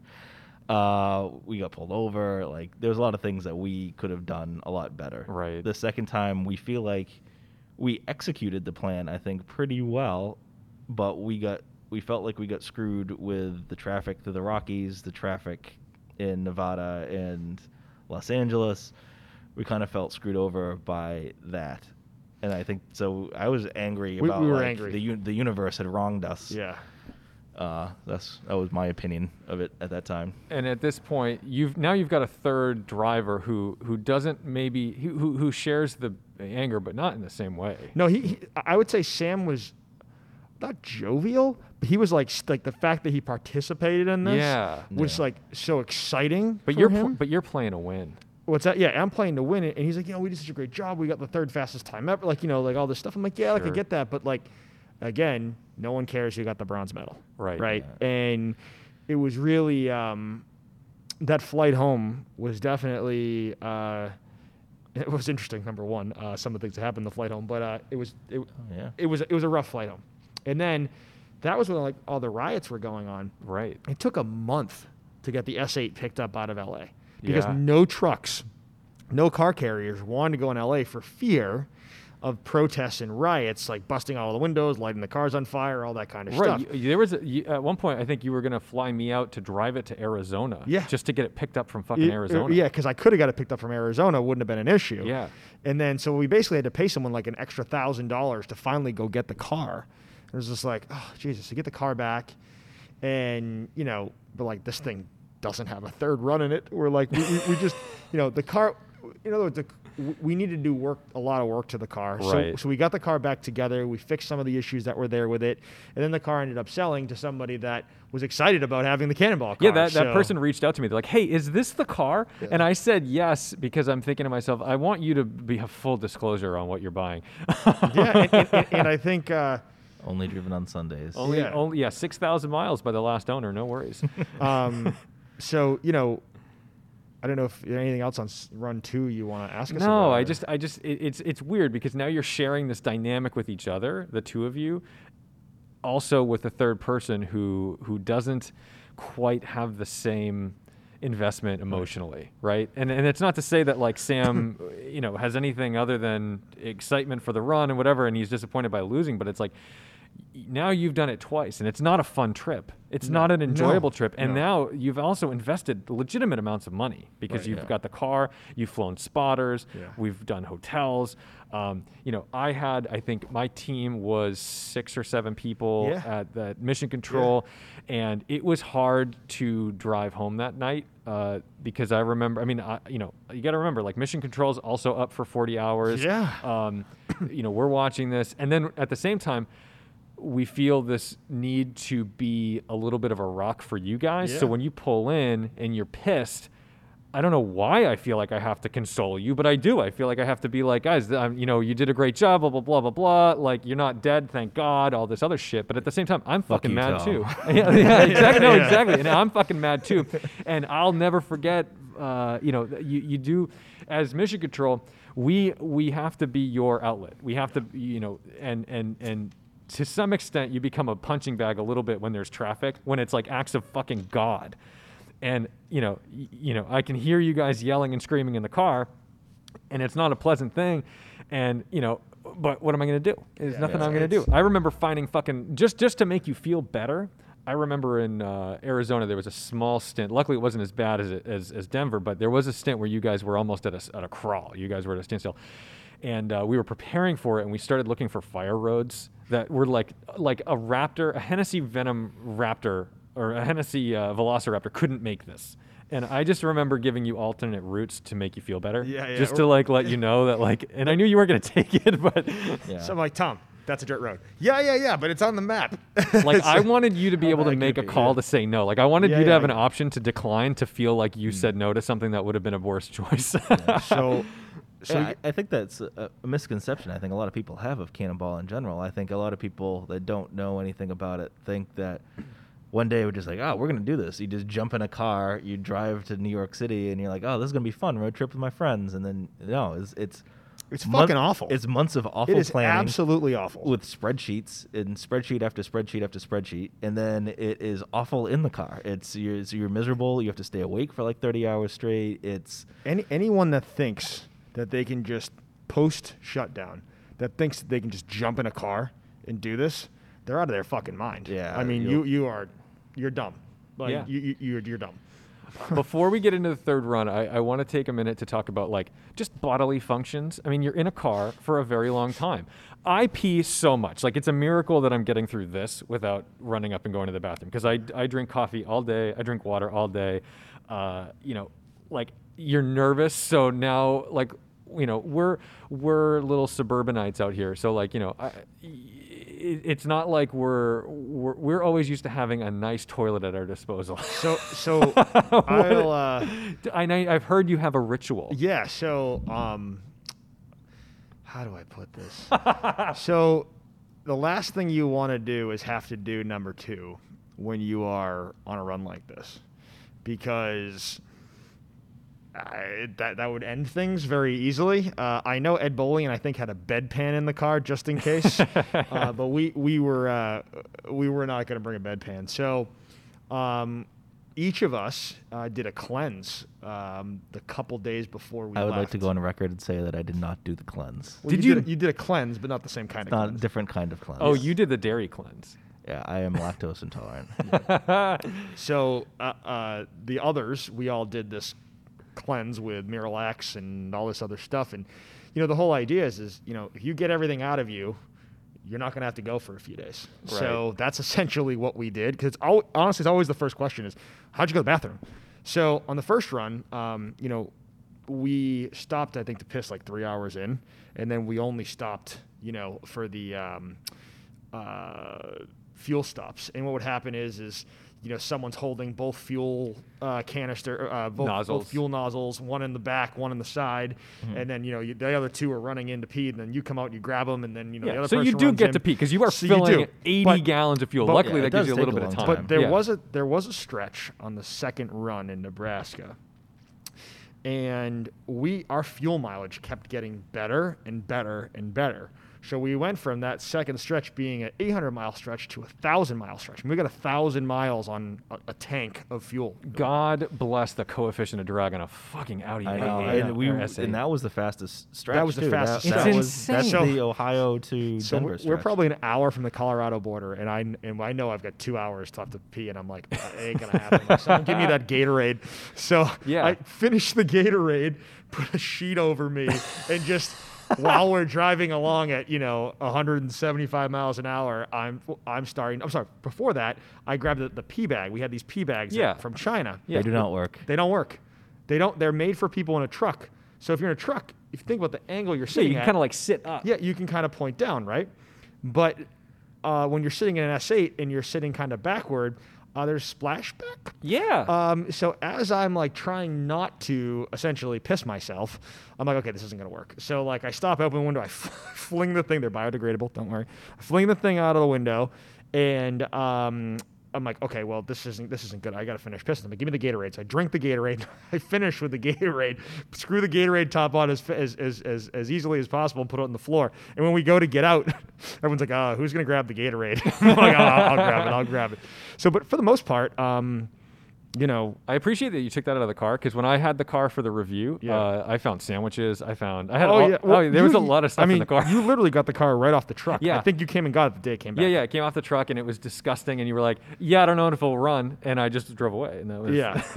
um, so yeah, that's your bathroom question. Do All you want to add anything to that? No, no, that's that's good. I, I have a bladder of steel. I usually only went at the uh, the the fuel stops. stops. I'm so impressed. Like I'm, you have no idea how impressive that is to me. Because in mission control, I peed a hundred times. I peed a fucking hundred times, and every Well, time we- I peed, I felt guilty. we also like really hydrated the week up to it, but the day of, like hardly drank, and then only were Yeah. trying to like a bottle a stint. Do you know what I mean? Yeah. So Yeah, you're just pretty, enough to stay hydrated. You're pretty much dehydrated, like on the edge, but you want to still stay hydrated, but not have to piss every five minutes. So Right. you kind of put yourself in that weird area of dehydration to hydration. um, so run three. Now, now, now you mean fucking business. Yeah, it was. Um, we we kept saying like, okay, maybe we should do this again. What we do again, and like we were both like kind of against it, but still for it. Yeah. Well, I think before COVID, when we initially were planning this back in around Thanksgiving 2019, I think we were we were planning on going in April, and then our fallback date was in October. October. So we're just like, well, it was already kind of planned we are going to go in October. Let's let's go in October. Like, Yeah, so we got the S8 back, and I brought it to Safi at AVI Yeah. over here, uh, just outside of Boston and Newton. And I'm like, hey man, I'm like, need you to strip the car, like, you know, I don't, Right, because he put all the gadgets. because in yeah, because he, he built he and Bren Tuning built the car. Yeah. uh, both times. and um, so then he's like, "Hey man, um, you know I really want to do this," and I'm like, "Yeah, I know you do." Blah blah. He's like, "Well, let's do it again." I'm like, "Well, we're not doing the S8." I'm like, "The S8 is no longer fast enough for what we want to do." I'm like, so he's like, "All right, well, I'll strip the car and you let me know what you want to do." Okay. So I went to Chris and I was like, "Hey, I'm like, he's gonna strip the car. What do you want to do?" He's like, "Oh shit, we really have to do this again, don't we?" I'm like, "Dude, we have to do this again." Because this one, instead of instead of like two days, it was like a week or two before you said we got to go again. Yeah, every time you do it, you take longer to forget how bad it was, Yeah. and then you want to do it again. It's no, I th- this is why I think women can have multiple children. Like you forget how bad childbirth was or something. Like you have to like you have to block. I guess that's probably y- true. You have to block the pain. yeah. And at some point you're like, wow, wasn't that wonderful and beautiful? Yeah. Let's So- do it again. Jesus.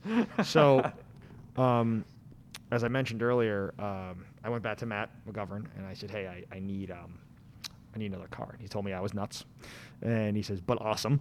Yeah, yeah. uh, you know, as any car guy would say, like awesome. the shit-eating grin on everybody's face when you tell them, like when you involve them in this, is phenomenal because they kind of give you this look like, "Oh, you're out of your mind. How can I help you?" That's Like- pr- honestly, that's pretty much almost everyone that gets it. Yeah. That's that's their response. Even a lot of like non-car people that I've like told about it. In so, my wife was one of the spotters of uh, on our second run, and uh, she's told like her friends because they're like, "Oh, what are you doing this weekend?" And she's like, "Well, I'm flying to Colorado." They're like, Yeah. "Oh, that's fun for a vacation." She's like, well, Not so, much. I'll tell you more later. yeah, and then she'll she tells them. And then she, they're like, "We want to know more. Like, we want to know everything Oh, it's about insane, it." and it's hard to like. I've like come up with like the shortest like one minute canned response Yeah. because I, I can't tell no, the whole you, story. no, you can't. You have to. You have So- to. You literally need. I mean, this is the thing. We're doing this for maybe an hour and a half to two hours. Yeah. It could. It would take. It could take a day. It could take an. This could be an eight-hour thing if Yeah. we really went through everything. But it's like right. mostly uneventful. Yeah, people will lose their you know their. Uh, Yeah. uh, the attention span yeah. fucking low. So um, I said, you know, I see you have an M5 competition with ceramic brakes. I said one of the big issues with the S8 was braking. Now the second one was better with the Girodisc, but we yeah. still it was still really difficult. So no, and I, I look. a I big dr- car. Look, It's a I lot. drove that car, and I never did the speeds you did. I think I maybe did like 140 for Yeah. a minute, and like tossed it around and jumped on the brakes, and I was like, "This is fucked up." I was like, "This is actually not stable enough." Yeah. So eh, all the research that, because again, this was like one of those like instead of like talking about cars for a month, this was like talking about cars for 48 hours. Yeah. Once. Yeah. Once Safi was like, "I'll build the car. I'll build another car." When we strip this one, we're like, "Okay, shit. Now we got to find the car." So we kind of went back and forth, this and that, and we were concerned about the suspension. But it was a shorter list this time. Like, Yeah, way ca- shorter Yeah, list. you called me and you were considering a Quadrifoglio, a Giulia, and I Yeah. was like, and I remember just saying, a too small displacement, you're going to be overclocking those turbos the entire run, and b the uh, the sidewall on those tires, those are rubber bands. Like it's Yeah, fun so- for like a, a- so back the, road, the but Quadrifoglio was one of those things where you know doing the math on the car power to weight power Sure. to get out of it all Add that up. kind of stuff it, it made sense and then the more math we did and the more we thought about it like you know as much as alfa romeo would probably give us free alfa romeos if we broke a record in an alfa romeo Nothing um, i'm not sure we'll make it um, so um, yeah, because if you break down in an Alfa, everyone's going to go, Well, why would you choose an Alfa? Yeah, and, and here's the thing, and not that the Quadrifoglio is a bad car. It's No, a it's not. great car, but It's I just, not. but to your point, really small displacement, overspinning the turbos for a very long period of time. Um, and- Italian. but the thing is, is like our our 60 ga- what, what's it, all Italians? Uh, our our 60 gallon fuel cell. Engineering is me. Yeah, we, our- we drink a little, mo- as, a little as, too as, much. as we sit in front of these, uh, Yeah, we sit in front of these two Italians. I still want them. I know. um, so um, the Alfa was one of those cars. Like we think this makes sense. I think we were on the Alfa for a while, and For then, for like four hours, and then we. and then we moved. And then we moved on to the. I gently begged you not to yeah, buy that car. and then we moved on to the M5. M5, and I'm like, oh wait, I can get one with ceramic brakes. So I start searching, and there's one actually at the dealership we're sitting in, um, and I said, oh Jesus, you know, can I get that M5 from Boston Motorsports? Yeah, yeah, whatever you need, happy to you know take care of you, help you out on Let's it, do it, whatever. yeah. So we buy the car. So I give Safi the car, and we're like, hey, we're not going to do this. We're not like there was a whole list of things we did the S8 that we Yeah. never used that we're like, we're not going to do this. yeah. So we built that car in Not enough time. Not enough time. That was so tight. yeah. uh, It was. it was we, tight, we were, tight, we were tight, finishing tight, the tight. car at midnight the night before we left, Yeah. and part of that Things was, were still not working, and we're just like, we have to go to sleep because if we don't, we're gonna be up for like 50 hours Yeah. straight, and that's not great. So we the reason that happened was we were having a couple little issues with the car, which which we ended up solving, and they weren't actually big issues. No, it was just like typical BMW. Hey, check engine lights on, and it's some stupid like fuel breather flap. it was thing, something and totally like- dumb. And instead of just like by the fourth time we tried to get it fixed from a local BMW dealer. I said, "Hey, is this affecting performance or fuel mileage?" They're Like, does "No." it matter, or They're- is it they're- just a they're- light? They're like, "No, absolutely not." I'm like, "Why didn't I ask that on the first time?" Because like I was just thinking, let's just get it fixed, and then I just started getting so frustrated with the fact that we just spent you know nearly hundred thousand dollars on a car, and it's not working. Right. So like at the last minute, I had called Matt and I was like, "Hey." I might need to swap this for one of the other ones that you have. And then Chris is like, but that one doesn't have ceramic brakes. I'm like, oh. So we just were like, it was like a, it was a panic. And finally, I'm like, you know what, Safi, we got to build this car. So he's like, okay, uh, how much time do I have? I'm like, well, it's got to go to Bren Tuning first to have the fuel system installed. Yeah. He's like, okay, just as long as I have three to five days, give me three to five days. I'm like, okay. Well, it turned out all he had was three to five days. And his guys over there at AVI just banged the car out. It was nuts. It was insane. I mean, we got you know all of the electronics all built in the car. Bren's guys got everything in. Yeah. Um, fuel system tuning, everything. But it was right to the wire. I mean, that was. I mean, literally, the night before we were having issues with the fuel cell breather. Yeah. Um, and, uh, shout out to Pyrotech. They they had no idea what we were doing. Oh, the We- Pyrotech fuel cell, yeah. Yeah, we, we called them like in a panic several times, like this is not working. Uh, we need something that does this, and they're like, "What the hell are you doing?" Well, with this that's the thing is all these. like, yeah, yeah, don't worry about Don't it. don't Yeah. worry about it. Yeah, Just, all just the- give all- us parts. exactly yeah because all these companies they're all the type of people who like they're dealing with like race teams or you know they want to know what's going on so they can give you the right advice and you're Right. basically like you can't tell them I think Yeah. towards the end they, sh- I, th- I think towards the end they started to realize like, I think this is some type of time trial car or something, yeah, right? Yeah. We weren't very honest with them, and they, they gave us great info considering they knew half of What half we were of trying to accomplish, yeah. And they get they overnighted custom made parts to us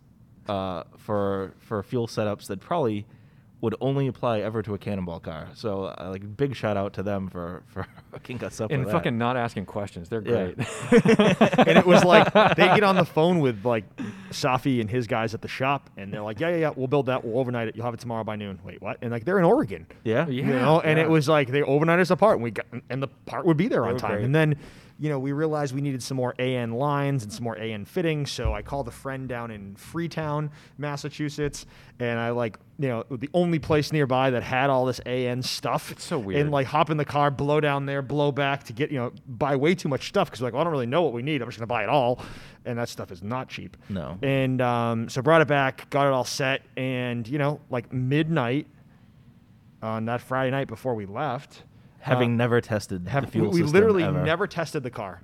And we got in the car, like, and We had no idea what our fuel mileage would be. We had no idea if the fuel system. we're with the work. S8. We like overdid all the we testing. knew everything Everything. so Yeah. i remember i remember um, you put in the spreadsheet what you thought it was going to be and we were having a text chain of like what's the over under on the fuel economy and i think me and you both guessed within about a mile per gallon i think i, I think i said seven or seven and a half and you said about seven and a half Yeah. and, and we we- ended up at six and a half. six and a half. It was unfucking real. I'll never forget the first stint because the first stint in the Audis, you could get like nearly 800 miles out of that car. Yeah, Oh, because with the Audi, even like really beating the bag off that car, 11, you were getting yeah. 11 miles per gallon. Yeah.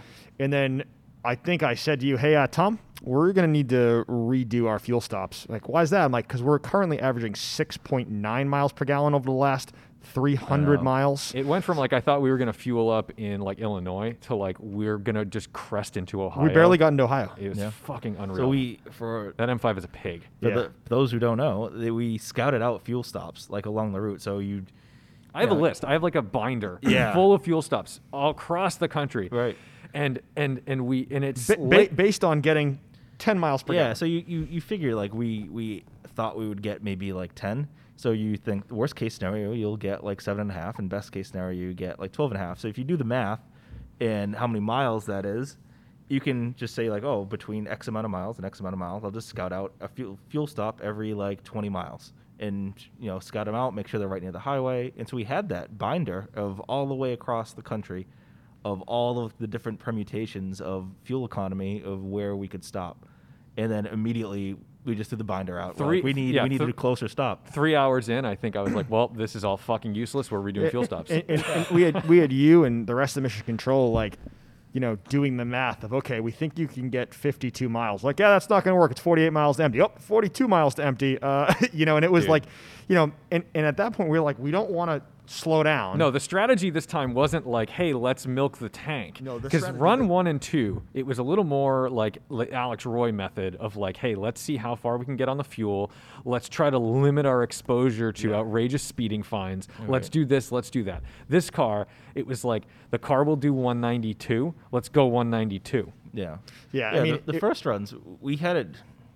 We knew the S8's fuel economy pretty well, so we could plan gas stations, and we had we planned that fuel cell to make it across the No, no, country in it, it went according to plan. It Yeah. really did.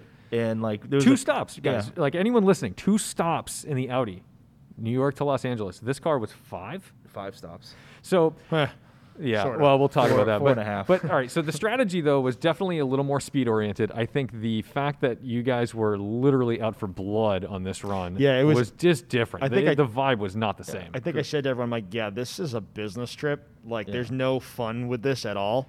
we increased the spotters by what twenty five percent. Yeah, so we we we, had up- like thirty spotters. We ended up with 38 spotters. yeah, uh, plus the 10 mission control team. Yep. No, more than 38. 42. It was 42. Oh yeah, you're right. You're right. Yeah, yeah, yeah, yeah. Yeah, it was 42. Um, and then the 10 spotters, in the mission control team, spotters, but Well, yeah. Um, and you know, and then a new driver and a new driver. So and so you know, So we should shout out Safi. yeah, I mean, so so we've mentioned Safi from AVI a few times, and he's the one that had built the car. You know, Safi's a um, a psycho. I wouldn't say he's a psycho, but he just like his ability to just drive fast in any condition. He has no sense of self-preservation. He does not. it's incredible. Like he, what's what's wild though is he is a relatively safe driver. Like I felt comfortable watching yeah, him drive he- at this he- speed. He's really good. He just does not care. Doesn't. Uh, no, there's no- I'll so- do 180 for five hours. I don't care. For I mean, sure. it's just it's, like it's insane because here's the thing. I think everybody else, like we've all driven fast. We're all comfortable on a rally. Yeah. We get you get in the spirit of it, Yeah. and it's fun to drive fast. But at the same time, there's still this little, I guess, what most people would call a conscience Yeah. that says, "Hey, there might be something ahead, or there might be a deer, there might be a Yeah. cop," and it's those things that hold you back from actually going full tilt. Yeah. Safi does not have that. The way that a psychopath doesn't feel emotions and has to fake it to mix in with normal society. Safi doesn't have that when it comes to speed. no, he, d- he doesn't. And and like I think when he had said, "Hey, I want to do this with you," Chris and I were like, "Okay, like he's gonna go really fast." Well, we were afraid. So I, I don't know. Uh, fuck it. Well, let's just talk about this because run two, he was in the running. He was he was in the mix of Yeah. when we were talking about who was going to be the third driver. And even I was like, I don't think he should go. He might be too crazy. and we talked about that. that was a then we- genuine and then- discussion. and then we realized we need crazy. That's all you y- need. You have to. And, Yeah. and the thing was, was like we just gave him some rules of don't do this and don't do this, and he just stuck to them, and he went fast. I mean, he went really, fast. You went, yeah. I mean, we got we got to the Rockies in less than 13 hours.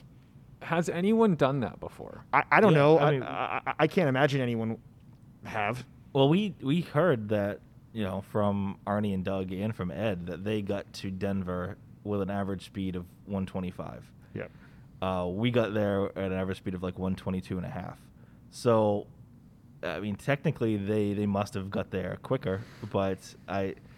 I don't know where we could have gone quicker. I mean, we we were Well, a little delayed going out of New York. yeah, Well, all right. Let's talk enough. about the context of the timing because what was different on the third run? Uh, there, this was there was not a single state lockdown.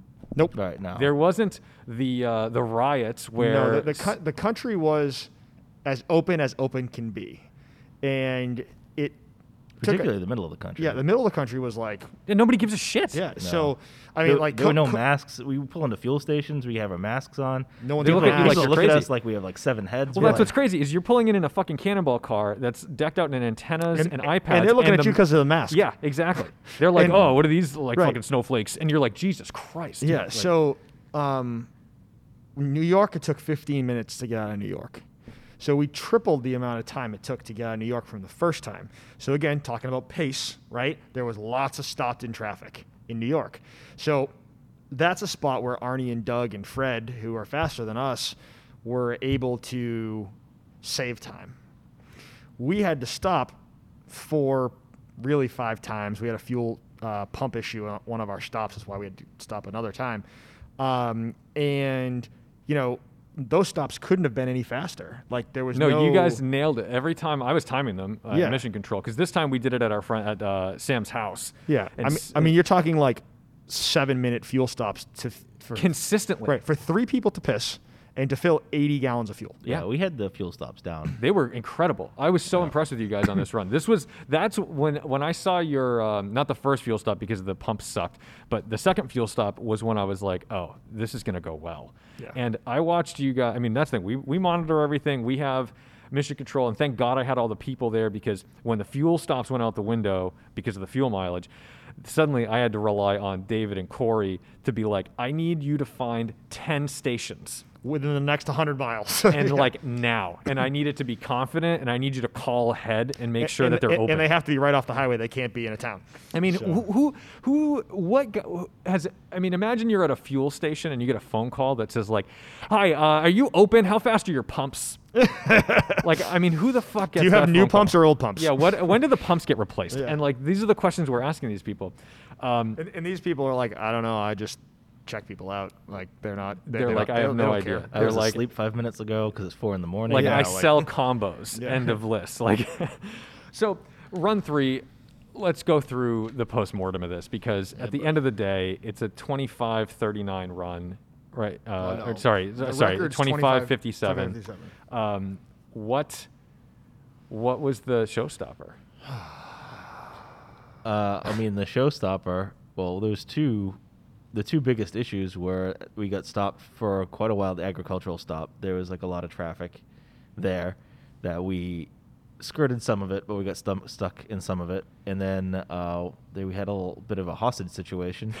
We weren't the hostages. we were, yeah. Thankfully, we were not the hostages. to be honest, I kind of wish you were because it would have been, it would have felt less brutal. Yeah.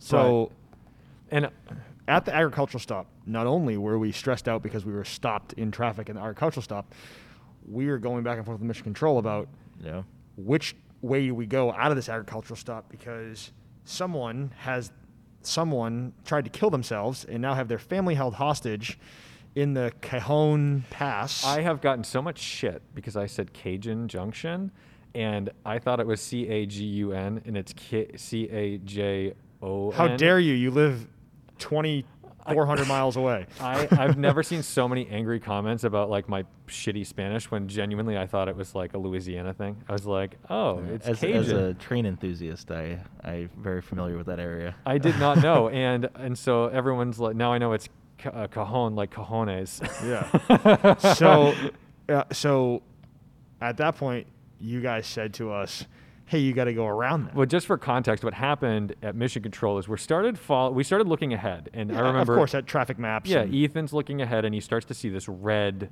area in on the 15 start to, to highlight, and it starts going red, and then it goes blood red to a red that it's like it's like it's like uh, I've never seen that red on a map, and he goes, "Hey, is this something?" And I'm like, "Oh, fuck yeah, that's something." And then we saw, "Oh, there's like an accident." And I'm like, "That's okay. We got 4 hours before we're getting there. It's cool. That'll clear up. I'm not worried about that." But keep an eye on it. And as we're getting closer and closer, it's just getting worse and worse and worse. We're like, "What the fuck is going on? This isn't how accidents work." So that's when we realize it's a hostage situation and like police, SWAT, possibly National Guard, but I saw some pretty intense trucks out there. Um, and we get a live feed from a, a, a like a webcam that's showing us what's going on here. And we're starting to notice that they're shutting down the highway exits. They're shutting down the highway from the front. They're shutting it down from the back. It's a mess. And this is not clearing up fast enough. Uh, so we start looking at alternate routes because we're like, well, you're going to get there. It may or it may not be open. There's two ways around it. You either go north across um, the Mojave Highway, where like Willow Springs is, and then south on what is that? The The five? the 14. Oh, maybe. Is that the 14 to the five or something like that? It, Um, it, it was yeah. but- or, or you go to where the traffic is still being backed up to the 18, which is a shorter route across. But the the the reality is that might have that could possibly have more traffic because, because, that's where people are getting off. yeah, that's where they're diverting. So it was a hard call, and I mean, I didn't, I really didn't want to make that call, and I, I, I think I, I think I in a hour time period, I must have asked you 15 times, Tom, are you sure? Tom, are you sure? And, And then, I- fi- I- and then finally, like Chris, there's no other way. I don't know what else to tell you. I'm really sorry. And I'm like, all right, that's the way it's we're a going. it's a 50 mile. So I guess to put some in context, like the one across the Mojave Desert is 50 extra miles. Five five zero. So if you It's think lot, of, if you think about that, instead of this thing being 2810, it's 2860. and it's also a route we've never driven. Yeah. We had our scout, we had Jeff, our valiant uh, finisher. He went up and scouted it, and I remember asking him, I'm like, I'm because I told him, I said, I don't give a fuck if you spot. I'm like, I need you to go tell me what I need this to know what this highway looks like. like, yeah. I said, and he goes up there and he says, it's a runway. I said, "Well, how fast can you go? And he said, VMAX. Yeah. Which which when he drove through it, it could have been, and then people, Yeah. other people started to say, "Hey, we got to get around this," and also, also took that Waze. route. So when we when we were doing this in the car, so we were using Waze for directions. Waze was still telling us to sit in the traffic on I-15, and then almost as we were getting into Barstow, it switched over and it sent us to on that uh, Mojave Highway. Yeah. So if other people were on Waze similar to us, I remember I would asking your- imagine they would send them that way. Yeah. too. I, I do think if we were a little earlier to that spot, we probably like if agri- if the agricultural stop didn't happen, we we we would have been fine going on that route, that extended route. Right. And if we had got there earlier, we probably would have been even better off because right. I don't think other people would have seen what Waze you know changed people to do. And something that people need to know is up through Vegas, our we were on pace for a 24 hour, uh, a sub 24 hour run. Yeah. we were in the we were in like the 2350s. it was like 2350 which was the pace. wh- which is no fucking joke because it's one thing when you say, "Oh, we were we were really fast up to Denver." It's like, yeah, everyone's fast up to Denver. No, this yeah. was nuts. yeah, we, Yeah, we we came got- out of Vegas to the agricultural stop at 2350. Yeah, that was our. So I guess in for for those where we're getting these numbers is we have this the computer in the car that does the plane stuff. Also has like a built-in GPS because it has a GPS antenna on it, and uh, so I made a little custom display that it gave us basically the time, the distance we'd covered, our rate, uh, at that current rate, what's our projected time, what speed do we need to go to break the record currently, um, and a couple other, and it did, did our fuel uh, into the tank and stuff like that. So we had in the car this thing that's constantly recalculating every second of what we need to do, what our pace is. So we had it right in the car, right in front of our faces. That And we double check that at Mission Control Yeah. because we're doing actual calculations based on what we're seeing, and then you're looking at that, and we're comparing the two to make sure that we're all aligned on what you need to do. yeah. So we get on the Mojave Highway, and like at first we were able to get moving pretty good, and then we start hitting traffic that probably saw that probably saw what we saw as well. Like, you know, oh shit, let's get around this. So we're moving through the desert. and like, okay, like if we can like do 100 miles an hour average, like we can still we could still beat this by like five minutes. Yeah, the beautiful thing about being ahead of time is that your average starts to look really palatable because if you've done your job in the middle of the country, you can sit at 80 miles an hour and coast your way down to the Portofino. Right. So um, when we get out there, we come up on a environmental police truck, Yeah. Yeah. and I'm like, "Yeah, I wouldn't go blowing by him." And I was like, "What do you mean? What do you mean?" I'm like, "I don't think that's a good idea." Yeah. So we like s- hung we, back. We were in discussions in the car whether like we can pass this guy, Yeah, like whether this guy it? can pass pull us over or not. We had no idea. So thankfully, a Volkswagen Golf R owner Mm-hmm. figured that one out for us. He went blowing past us and past the environmental police truck. and then as he did that, he puffed a big thing of smoke out of the back of his car too, which I'm sure the environmental Oh, police guy delicious. absolutely loved. Yeah.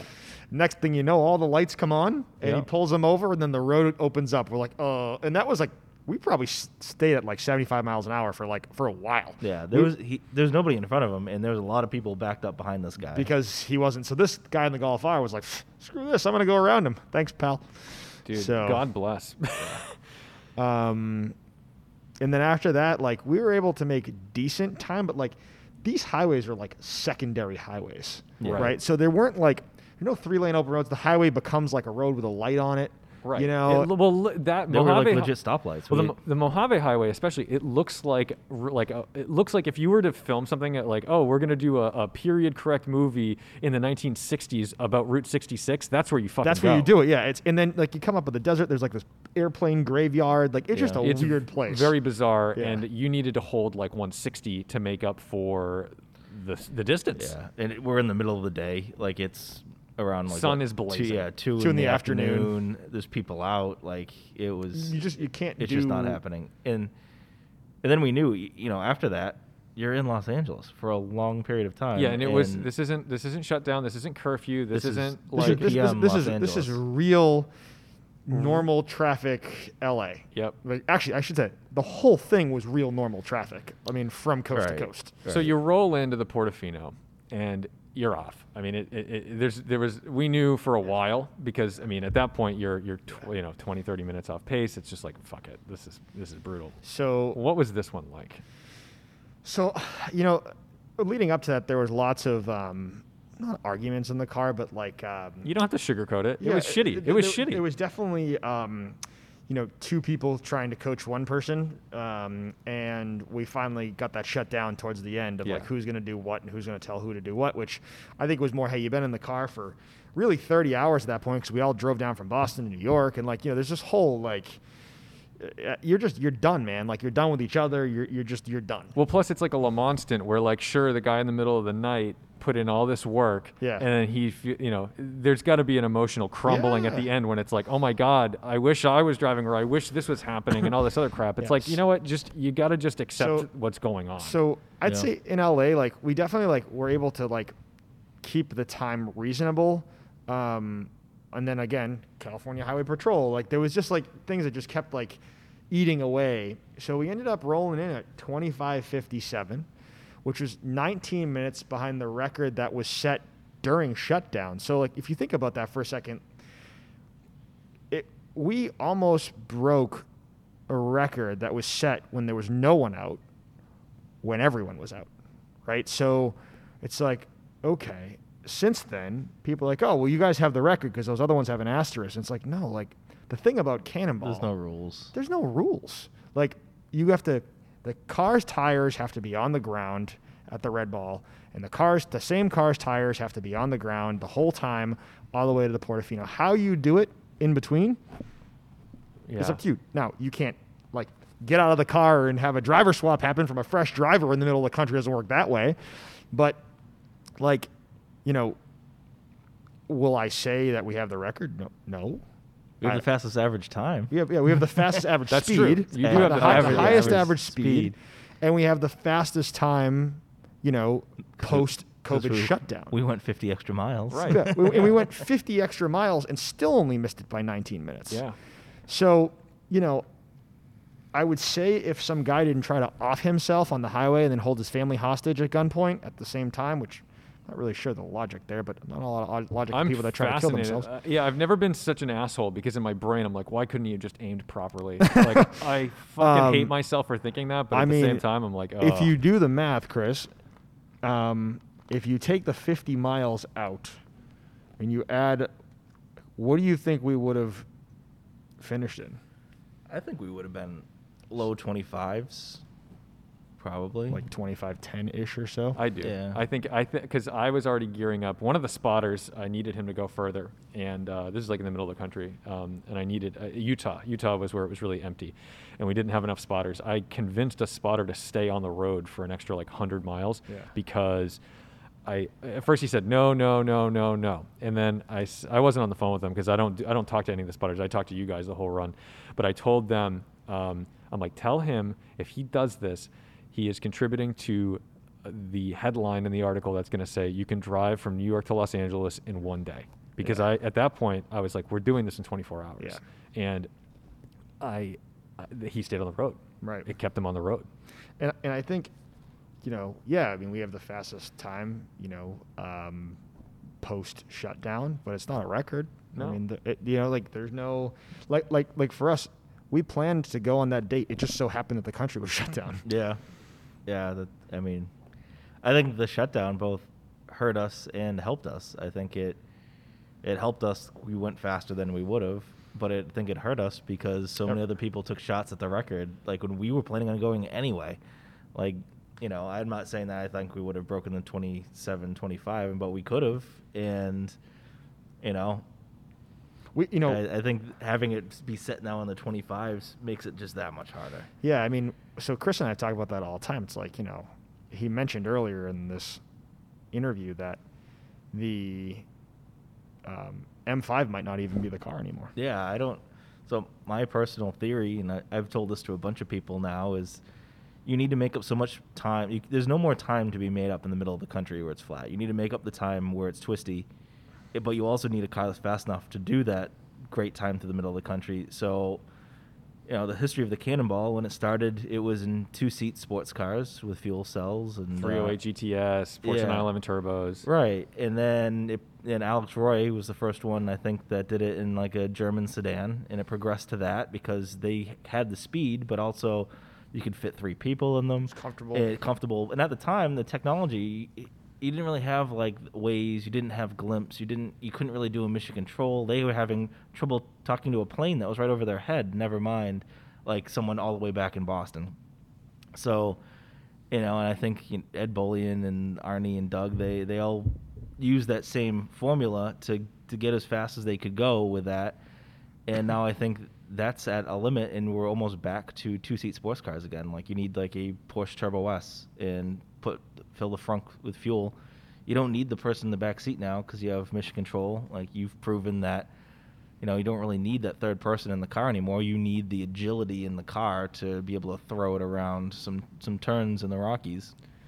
What um, what do you think? I mean, you're you're one of three teams. You're the third place right now, uh, from what we understand, um, and which which we're, we're pretty confident that that's the truth because we know all the cannonballers. Yeah, I mean, there's there's one group of guys um, that's out there that uh, never really says what they're doing, um, but piecing things together, I think they did like 2605. yeah.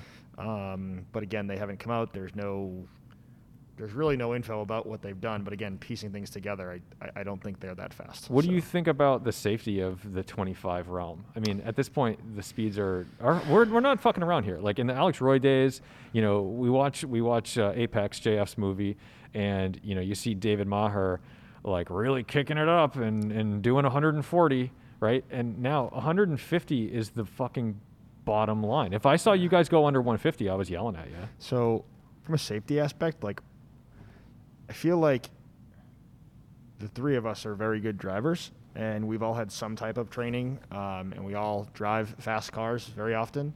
Um, some of us drive for work.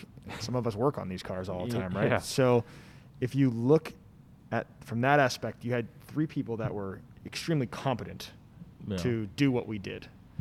Um, the rules that were in place were basically like, hey, we're not, you know, we're not doing 100 down the breakdown lane. We're not cutting trucks off. We're not, you know, uh, passing minivans on the right. Like, those are all things that we did a 99% good job on over the three runs. Yeah. Um, were there occasions where we are like, oh shit, probably shouldn't have done that? Yeah, but like, that happens on a daily basis. Yeah, I mean, I like, didn't- I didn't I don't think- think there was ever a time that we were like were unsafe. No, I no, I don't think there there was, uh, particularly in the first two runs. I think there was no real even close calls. I think it was mostly like you know we had we had the rules in place. I mean, selfishly, we had those rules partially to, to prevent people from calling the cops at us. Like you know, if someone goes blowing by you at a high rate of speed, you're like, wow, that was really fast. You might call the cops, you might not. But if someone cuts you off at a high rate of speed, you're much more likely to call the police. So Yeah, like especially if you if it upsets what you're doing. you yeah. know? So you know, we obviously we want to be safe, and we had these rules to make sure we were safe, and we stuck by them. And but they were also in there. And the reason we stuck by them so carefully is we don't want people calling the police on us. So, you know, it's it's those are the reasons why we have these rules.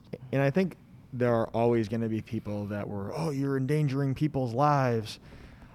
Like I said, there for in the last 14 years, 12 out of those 14 years, I've driven over 40,000 miles a year.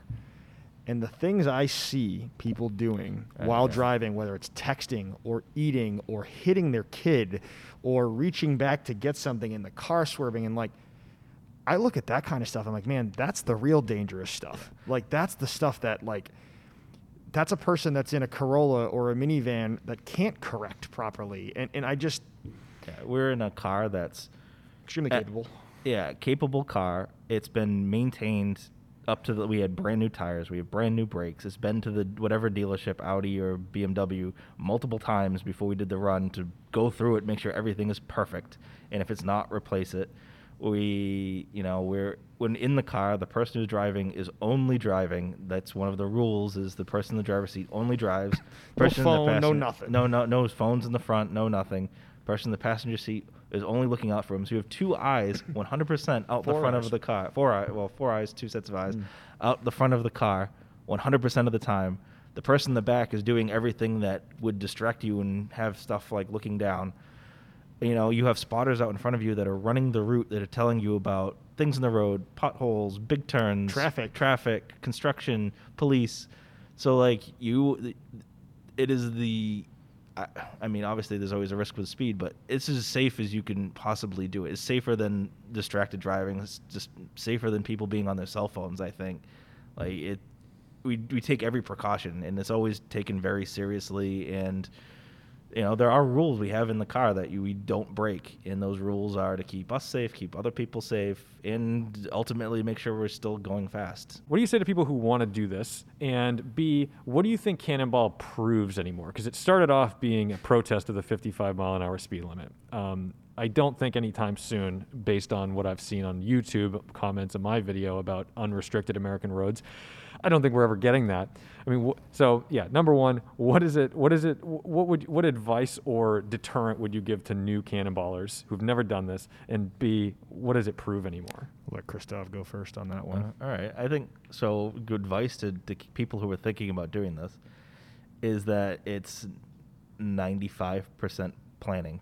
Like you can, you it's doing the run is kind of like an after fact that you just do after you do all the planning for it. So if if you don't want to do the planning, you probably aren't going to be successful. You need, you, you know, we spent countless hours going through all the permutations, research, uh, you know, building custom electronics for this. Chris spent uh, um, hours and hours and hours, hundreds of hours on the phone getting spotters lined up and like doing all the people schmoozing and making sure they're going to be in the right place Putting in the them right in time. hotels, buying them dinner, flying Yeah, them yeah. out. so it's like should- being an astronaut. Every kid wants to be an astronaut because they want to get in a rocket, but they don't know that that kid's that guy's like a fucking PhD Yeah, he has in a physics PhD, and yeah. engineering, and he knows how to like literally build the rocket. right and so like there's so much planning that goes into it is building the car it's making sure the car is in like perfect shape like you know people like oh i have a fast car. I haven't changed the tires on it in the last five years. But I, it's like no you need brand new tires and you need good tires and you need you know everything in the car needs to be tip top shape because you can't have any leaks. You can't have nothing can go wrong. So you, you can't have you, you, all this work needs to go into it before you even think about heading to the red ball garage. You, you need to know where your fuel stops are. You need to know where your spotters are. You need to know how you're contacting those spotters. You need to know you know all of this stuff before you even get started so I think planning, and if you can't do the planning and you don't have a plan of how you're going to break the record and what your advantage is over the previous records, then I think you're you're setting yourself for failure. I mean, if you want to do it for fun you don't care what time you set, I mean that's one thing.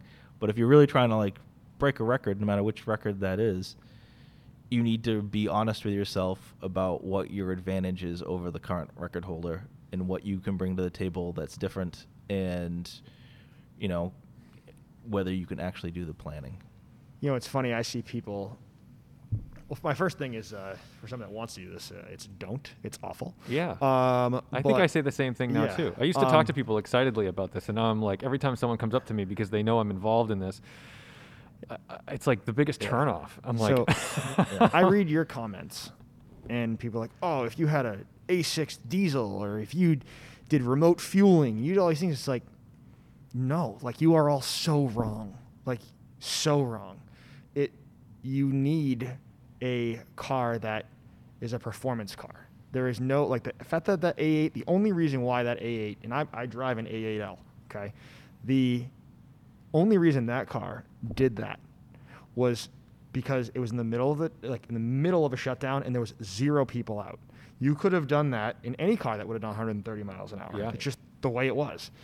But like and not to take anything away from them. No, I mean, they absolutely they not. they're the ones that threw that together really quick and made sure made it all work. And you know, they had a plan, and they their plan was to their advantage over the current record was to take advantage of the the COVID shutdown. And I they genuinely- did. yeah, and I they think- did a great they did a, They did a great, great job. job. I think So- because they were such an unplanned crew, that's why they got such a bad reputation for well, what they it, did. it- and I think that's part of it. Like that run told others, like, oh, it doesn't take much to do this. anyone Just- can go out. Just go do it. That is simply not the case, especially now. I mean, it's the traffic is insane. Um, the stakes are higher uh, because it's gotten so much um, media. There are a lot more people aware of what's going on. Um, you know, from a law enforcement standpoint. Um, the planning is insane. I mean, I must have spent hundreds of hours. Yeah. Chris has spent hundreds of hours. Now, each time we had a third person in, but because we had already done all of it, it was like, oh, let's add this person in, and they'll help out with what they can do. For But example, s- Sam For example, still- for example, Sam jumped in, was hugely helpful with spotters and all that kind of stuff. Safi built the fucking car. Okay, so like each person kind of had their like thing that they could do. yeah. And not only that, like in order to do this, like we pooled five or six people's finances. Yeah. It was not just like one or two people.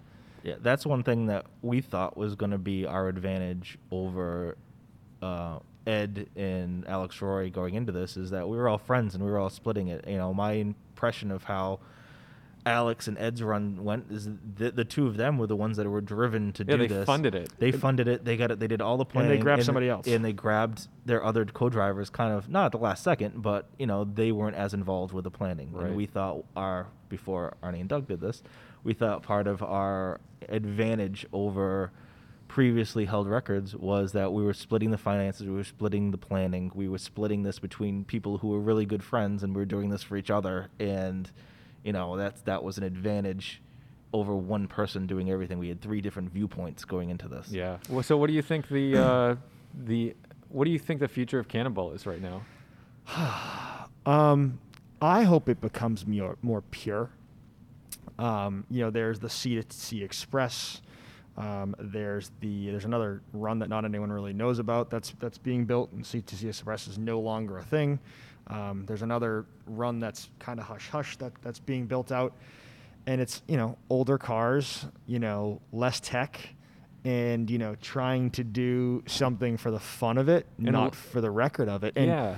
you know, for me as a car guy, I mean, I work in the car business. I have fun cars. That's literally mostly what we talk about, much to the chagrin of our significant others. They like time how long before we start talking about cars we're at dinner. It's pretty funny. So, like, as a car guy, like, what we did, is there a more ultimate car guy thing than what we did? I don't know. I mean, it's something I've always wanted to do. It's Yeah. definitely like a bucket list Yeah.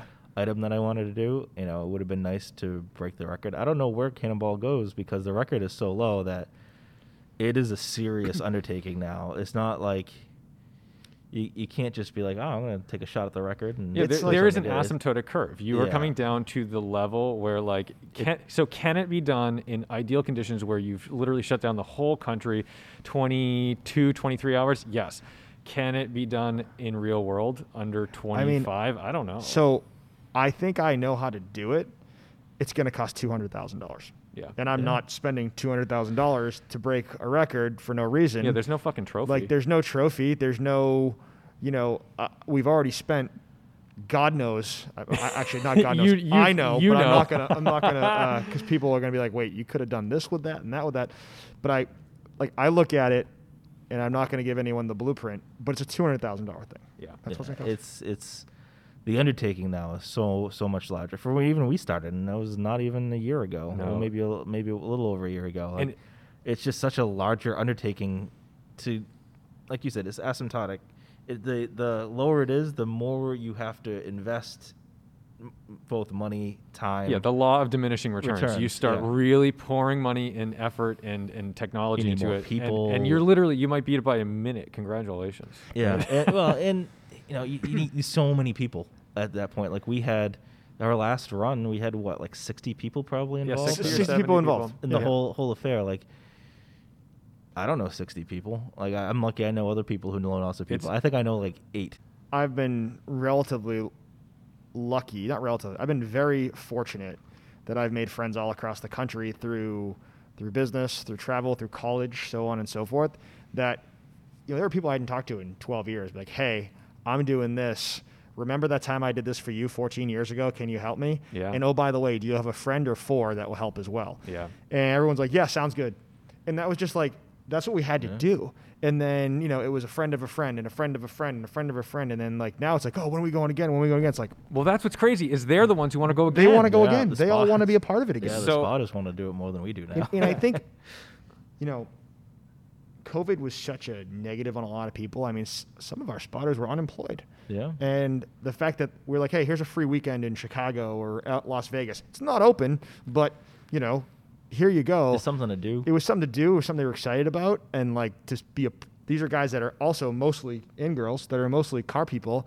Like they want to say that they were a part of Th- something. yeah, that's what blows my mind is because there's really no. Um, it, it's it's a kind of a selfless thing, and I was really impressed by the Spotter Network more than anything else because like we, you know, they were awesome. we Yeah, went from we went I mean we went from let's talk about doing this to you pulled me in for the the documentary to let's do mission control to we we we grew up from complete amateur cannonballers who who just had the dream of like what it is to I mean, we're like a hireable entity. like, like if you wanted your fucking team to win, we can coach you to that. Yeah. You know what I mean? And like, we can set that up. We're open to offers as No. well. if, if anyone out there would like to hire us. Definitely cash under the table. I'm not sure I'd drive, but I'm sure that ha- I'm, I'm more than happy to consult. So I guess at that to, to wrap it up, are you are you going again? Uh, um, It's I'm been a couple months. I'm not going again. I've I've said it. Um, a couple people have asked me, and I said if Chris wanted to do it again, and he ca- and Chris came to me and said I want to do this again, I'd do it again. But if anyone else came to me and said, "Do you want to do it again?" I would say, "No, I'm not." I, I we started this together. We started texting each other about this when we were kids, basically, and um, you know, and I don't think I would try to convince Chris to do it again because I think he'd try to break my nose. yeah. So I mean, I I I would do it again if, if I thought it was possible. I don't think it's possible, reasonably, reas- Reasonably. reasonably possible right now. I I don't know. I mean, if, if there's another shutdown, maybe. But I the, I'm, I I think the difference is when the first shutdown happened, everyone really took it seriously because there's a big unknown. And I kind of feel like as time's gone on, a lot of people are not taking COVID seriously. You know, there's a lot of debate whether that's right, wrong, whatever. I'm not going to get into that. But I, I just it just means there's more people on the road. So even if there is a shutdown, there's is not going to be the shutdown like there was. Yeah, it's not in the the, spring. the the real fear is gone. Yeah. For enough Americans that even if there's a shutdown, they're going to give them the finger and they're going to do their thing. yeah. Did you like how I put that on you? Uh, yeah, I know that that was nice. Thank you. I mean, also too, like you're you're back to pre-COVID planning for one of these things. So traditionally, they happen around Columbus Day weekend. That's where we did the uh, right. Third that run. That's where we did our third run. So I think you, we have essentially a year to wait until the window opens to do this again. Um, it depends what traffic's like. There's a lot, a lot of things can happen in a year. I don't, you don't know what it's going to be like. And you're back. Do you do you start trying to start the run at night again because the traffic in New York and LA are going to be bad, or do you stick with the leaving earlier? There's a lot of Everything vari- changed. Every there's a lot of variables that changed based on shutdown, open up. What's the right car? You know, we have the M5 still. Is that still a car that we think we can do it in? Do you have to go? I mean, like I said, I think the next step is like a, car like the Porsche Turbo. But I mean, that's a whole other category of expense on top of the M5, which is already expensive, And which was a, a whole category on top of the S8 uh, Plus, which was you know expensive. Like like Chris said, it's just it just gets more expensive. You need more people. I I don't know. I'm not saying never, but it sure as hell is not in an M5 again, and it sure as hell is would take him saying, "Let's do it," and Yeah. that's I that's think- it for me. I think it. And that's uh, someone would have to prove to me that it's possible. And like, like I said, I think anyone who goes into this, they need to be honest with themselves of what advantage do they have over the record. And right now, I don't see what advantage we could bring to the table especially over over uh, uh, Arnie and Doug's record. Like that's a pretty great record. I don't know what what we could do to overcome it that they haven't done. All right. Well, I have to pee. So that's, that's my thing. It's an hour and 52 minutes. So Well, before we wrap, before before before you pee, um, I mean a thank you really from both of us. You uh, Yeah, you really stepped up. We asked you to document this because you're Tedward, and uh, we knew you'd do a great quality job. And you sort of jumped in in the middle of the night one time, and you kind of never left. And you really took this on as yours. And I think a lot of you get a lot of shit online about. you know, cannonball, and this has to be your car, and you did all these things wrong, and all this stuff. And it's, I think I would like for people to know it wasn't you, and you want to direct some hate, directed at us. But Yeah. there's really nothing to hate here. We did things in the most pure manner we possibly could, in the safest manner we could, and but Yeah, we couldn't have done it without you and your team's help. Definitely. Appreciate yeah, it. that wouldn't that wouldn't have gone well for us if we didn't have Mission Control and you there, and you know, talking us through a lot of difficult decisions and difficult moments in the car, being the very much the voice of reason. And I'm Uh, glad you didn't die because uh, between me and uh, Chris, uh, I think we end up each run we end up with about 40 to 70 calls um, between each other because we keep dropping calls through certain parts of the country. And if you died mysteriously within 24 They hours they would think of you killed me. 100%. I look like a fucking stalker with Ju- those phone ju- calls. Just to kind of explain that, like we would keep mission control on the car, uh, on in the car, and my phone would be connected to Bluetooth. You know, as anything, you drive 2,800 miles, uh, you are going to drop a call from time to time, and generally it's 50 to 70 times. Um, so if we did die mysteriously and no one could find us, everyone would think that he killed us. Yep, Verizon So, is going to be like, you were on the phone with this guy for like 25 hours. 50 times.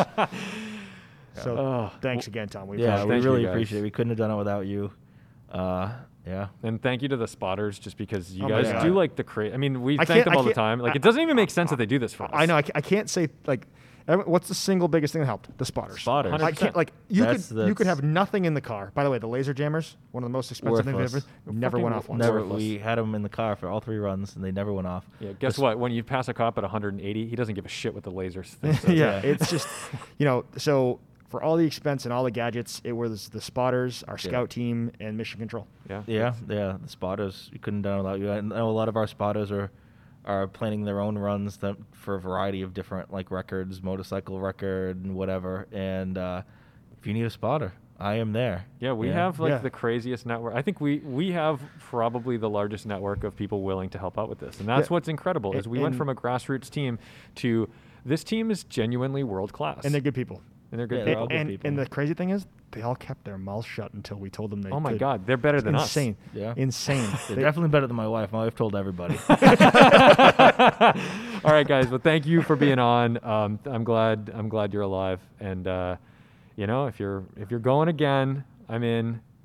But I don't want to go again. All right. Cool. So, what do you think? Is that what you thought it would look like? Is that what you thought the team looked like? I don't know. I think uh, I've I've been with these guys for so long that it just seems so normal to me, and it's absolutely not normal. This is a very strange thing to do, and uh, you know, I think I think people getting an inside look at these teams is pretty shocking and eye-opening for for most people. I mean, if you're not a cannonballer, this is this is totally strange. But I hope this satisfied the itch to learn about what these guys do, who they are, and the setup. Thank you guys so much for listening. Thank you guys so much for watching. Don't forget to subscribe to the YouTube channel. And of course, respect the drive. I'll see you in the next one.